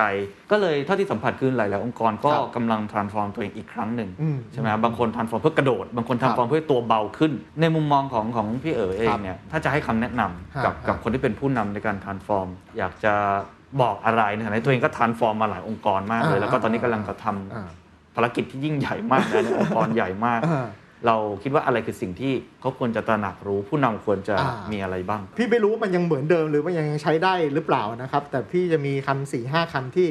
พี่คิดอยู่เสมอเนี่ยก็มันมาจากตอนที่ทุกๆ ครั้งเนี่ยเวลาเราเราอยู่ในเชิงธุรกิจเนี่ยเรามักจะมีเรียกว่าเอ่อ worst case scenario planning ของเราอยู่เสมอ พี่ชอบมากเลยก็ตอนโควิดรอบแรกเนี่ยทำให้เรารู้เลยว่า worst case scenario ที่เรา planning ไว้เนี่ยใช้ไม่ได้ ยังไม่เวิร์สหรอ ยังไม่เวิร์สพอฉะนั้นพอเรามาเจอรอบนี้เราถึงรู้แล้วว่าแบบไอ้เวิร์สของจริงเนี่ยมันหน้าตาเป็นยังไงบ้าง ฉะนั้นมันก็เลยกลับมาให้เราคิดว่าแบบว่า ถ้าธุรกิจของเราณปัจจุบันเนี้ยเวลามันเกิด Impact อะไรขึ้นเนี่ยแล้วเรายืนได้ขาไม่แข็งเนี่ย อืม แสดงว่าธุรกิจเราไม่ sustain อันนั้นคำถามก็คือว่าเราจะทำยังไงให้ธุรกิจของเรามัน sustain ให้ได้ อืม อันนั้นคือโมเดลของเรายังไม่ถูกต้องเราควรจะปรับโมเดลของธุรกิจยังไงบ้าง อันนั้นมันเป็นเรื่องหนึ่งกันที่ 2 ก็คือว่าเรามี flexibility มากน้อยขนาดไหนของธุรกิจของเรา เช่น ถ้าเราเอ่อขายแต่ face to face เนอะเวลาเราเจอแบบนี้ไปปุ๊บ เราก็ชัดเจนเลยว่าแบบแสดงว่าเราไม่สามารถที่จะมีความคล่องตัวในการที่จะปรับเปลี่ยนรูปแบบของเรา แสดงว่าโมเดลของเราไม่ flexible ครับ ฉะนั้นถ้าอันนี้ 2 อันนี้ก่อนที่มีหนีไม่พ้นนะใครรันธุรกิจแล้วเราเรียกว่า asset heavyweight เจอรอบนี้ไป นี่หลังแอ่นเลย อืม ฉะนั้น อืม ทำยังไงถึงเราจะเป็น asset light อืม อันนั้นเราต้องตัวเบา ๆ นิดหนึ่ง ฉะนั้นเปลี่ยนเปลี่ยน heavy weight ออกมาเป็น light ให้ได้ ถ้าเรา ครับ ถ้าทำได้เราก็ถึงจะจะปรับเป็นไปได้เอ่ออีกอันหนึงอาจจะเป็นเรื่องของ adaptability ฉะนั้นในจังหวะที่มันมีอยู่ทั้งหลายเนี่ยอย่าไปยึดติดมากอันนั้นต้องอัดแอปตัวของเราเองให้ดี มันแล้วมันองค์ประกอบอันหนึงที่พี่ใช้อยู่เสมอเนี่ยพี่คิดว่าหลายคนที่เป็นเอ่อผู้บริหารแล้วก็เป็นเจ้าของธุรกิจเนี่ยจำเป็นจะต้องคิดเยอะๆตรงจุดนี้เอ่อพี่มักจะพูดว่าเราต้องอันเลินแล้วก็รีเลินอยู่เสมอ อืม เพราะอย่างที่บอกคือว่าโอ้โหฉันใหญ่โตขนาดเนี้ยพอเจอตัวนี้ก็ ใช่ เจ๊งเช่นเดียวกัน ใช่ ฉะนั้นความสำเร็จในอดีตเนี่ยไม่ได้บอกเลยว่าแบบว่ามาแล้วรอบเนี้ยมันจะชนะได้ ฉะนั้นเราต้องเรียนรู้ตัวของเราเองอยู่ตลอดเวลา แล้วก็เอาเอาความทดลองผิดเอาสิ่งที่มันพลาดเนี่ยกลับมาเป็นองค์ความรู้ใหม่ ๆ ของเรา ฉะนั้นถ้าใครยังยึดติดแล้วไม่สามารถหลุดออกจากโลกเดิมๆของคุณได้เนี่ยผมคิดว่าอันนั้นจำเป็นแล้วจะต้องอันเลิน แล้วก็รีเลิร์นสิ่งเหล่านี้ใหม่ ๆ แล้วอันหนึงที่ผมอยากจะแนะนำก็คือว่าอยู่ใกล้ชิดกับคนรุ่นใหม่ไว้นิดนึงเพราะเนื่องจากว่าหลายครั้งเนี่ยเราได้มุมมองจากคนรุ่นใหม่ เอามาเป็นองค์ประกอบใหม่ในการทำผลิตภัณฑ์เพื่อตอบโจทย์คนรุ่นใหม่ เพราะอย่าลืมนะครับว่าอีกหน่อยผู้บริโภคส่วนใหญ่แล้วมันก็คือ Gen Y และ ครั Gen บ Z อืม ฉะนั้นองค์กรที่มันมีอยู่มาร้อยปีเนี่ยยังไงคุณก็จะต้องทำผลิตภัณฑ์และบริการไปตอบโจทย์คนรุ่นใหม่ อืม ที่เขาจะมี spending power เพิ่มขึ้น ทางนั้นถ้าคุณเป็นผู้บริหารแล้วคุณอายุ 5 60 แล้วคุณเป็น Gen X หรือว่า Baby Boom อย่างเงี้ยอย่าเอาความสำเร็จในอดีตมาตัดสินสิ่งที่จะเกิดขึ้นในอนาคต อืม ฉะนั้นถ้าถามผมผมก็จะมักจะ evolve ตัวเราเองกับกับน้องๆ คนรุ่นใหม่ เพื่อให้เรารู้สึกว่าแบบเขาคิดอะไร เขามองภาพยังไงได้บ้าง เขาเล่นเกมอะไรเขาเขาสื่อสารกันยังไงได้บ้าง แล้วเอาสิ่งเหล่านั้นนะมาปรับใช้ เพราะในอนาคตมันเป็นโลกของเขาแค่นั้น And that's the secret sauce. ถ้าคุณชื่นชอบ The Secret Sauce เอพิโซดนี้นะครับ ก็ฝากแชร์ให้กับเพื่อนๆ คุณต่อด้วยนะครับ และคุณยังสามารถติดตาม The Secret Sauce ได้ใน Spotify, SoundCloud, Apple Podcast, Podbean, YouTube และ Podcast Player ที่คุณใช้อยู่นะครับ และอย่าลืมติดตาม Facebook Fanpage The Secret Sauce เข้ามาติชมเข้ามาพูดคุยกับผมได้เลยนะครับ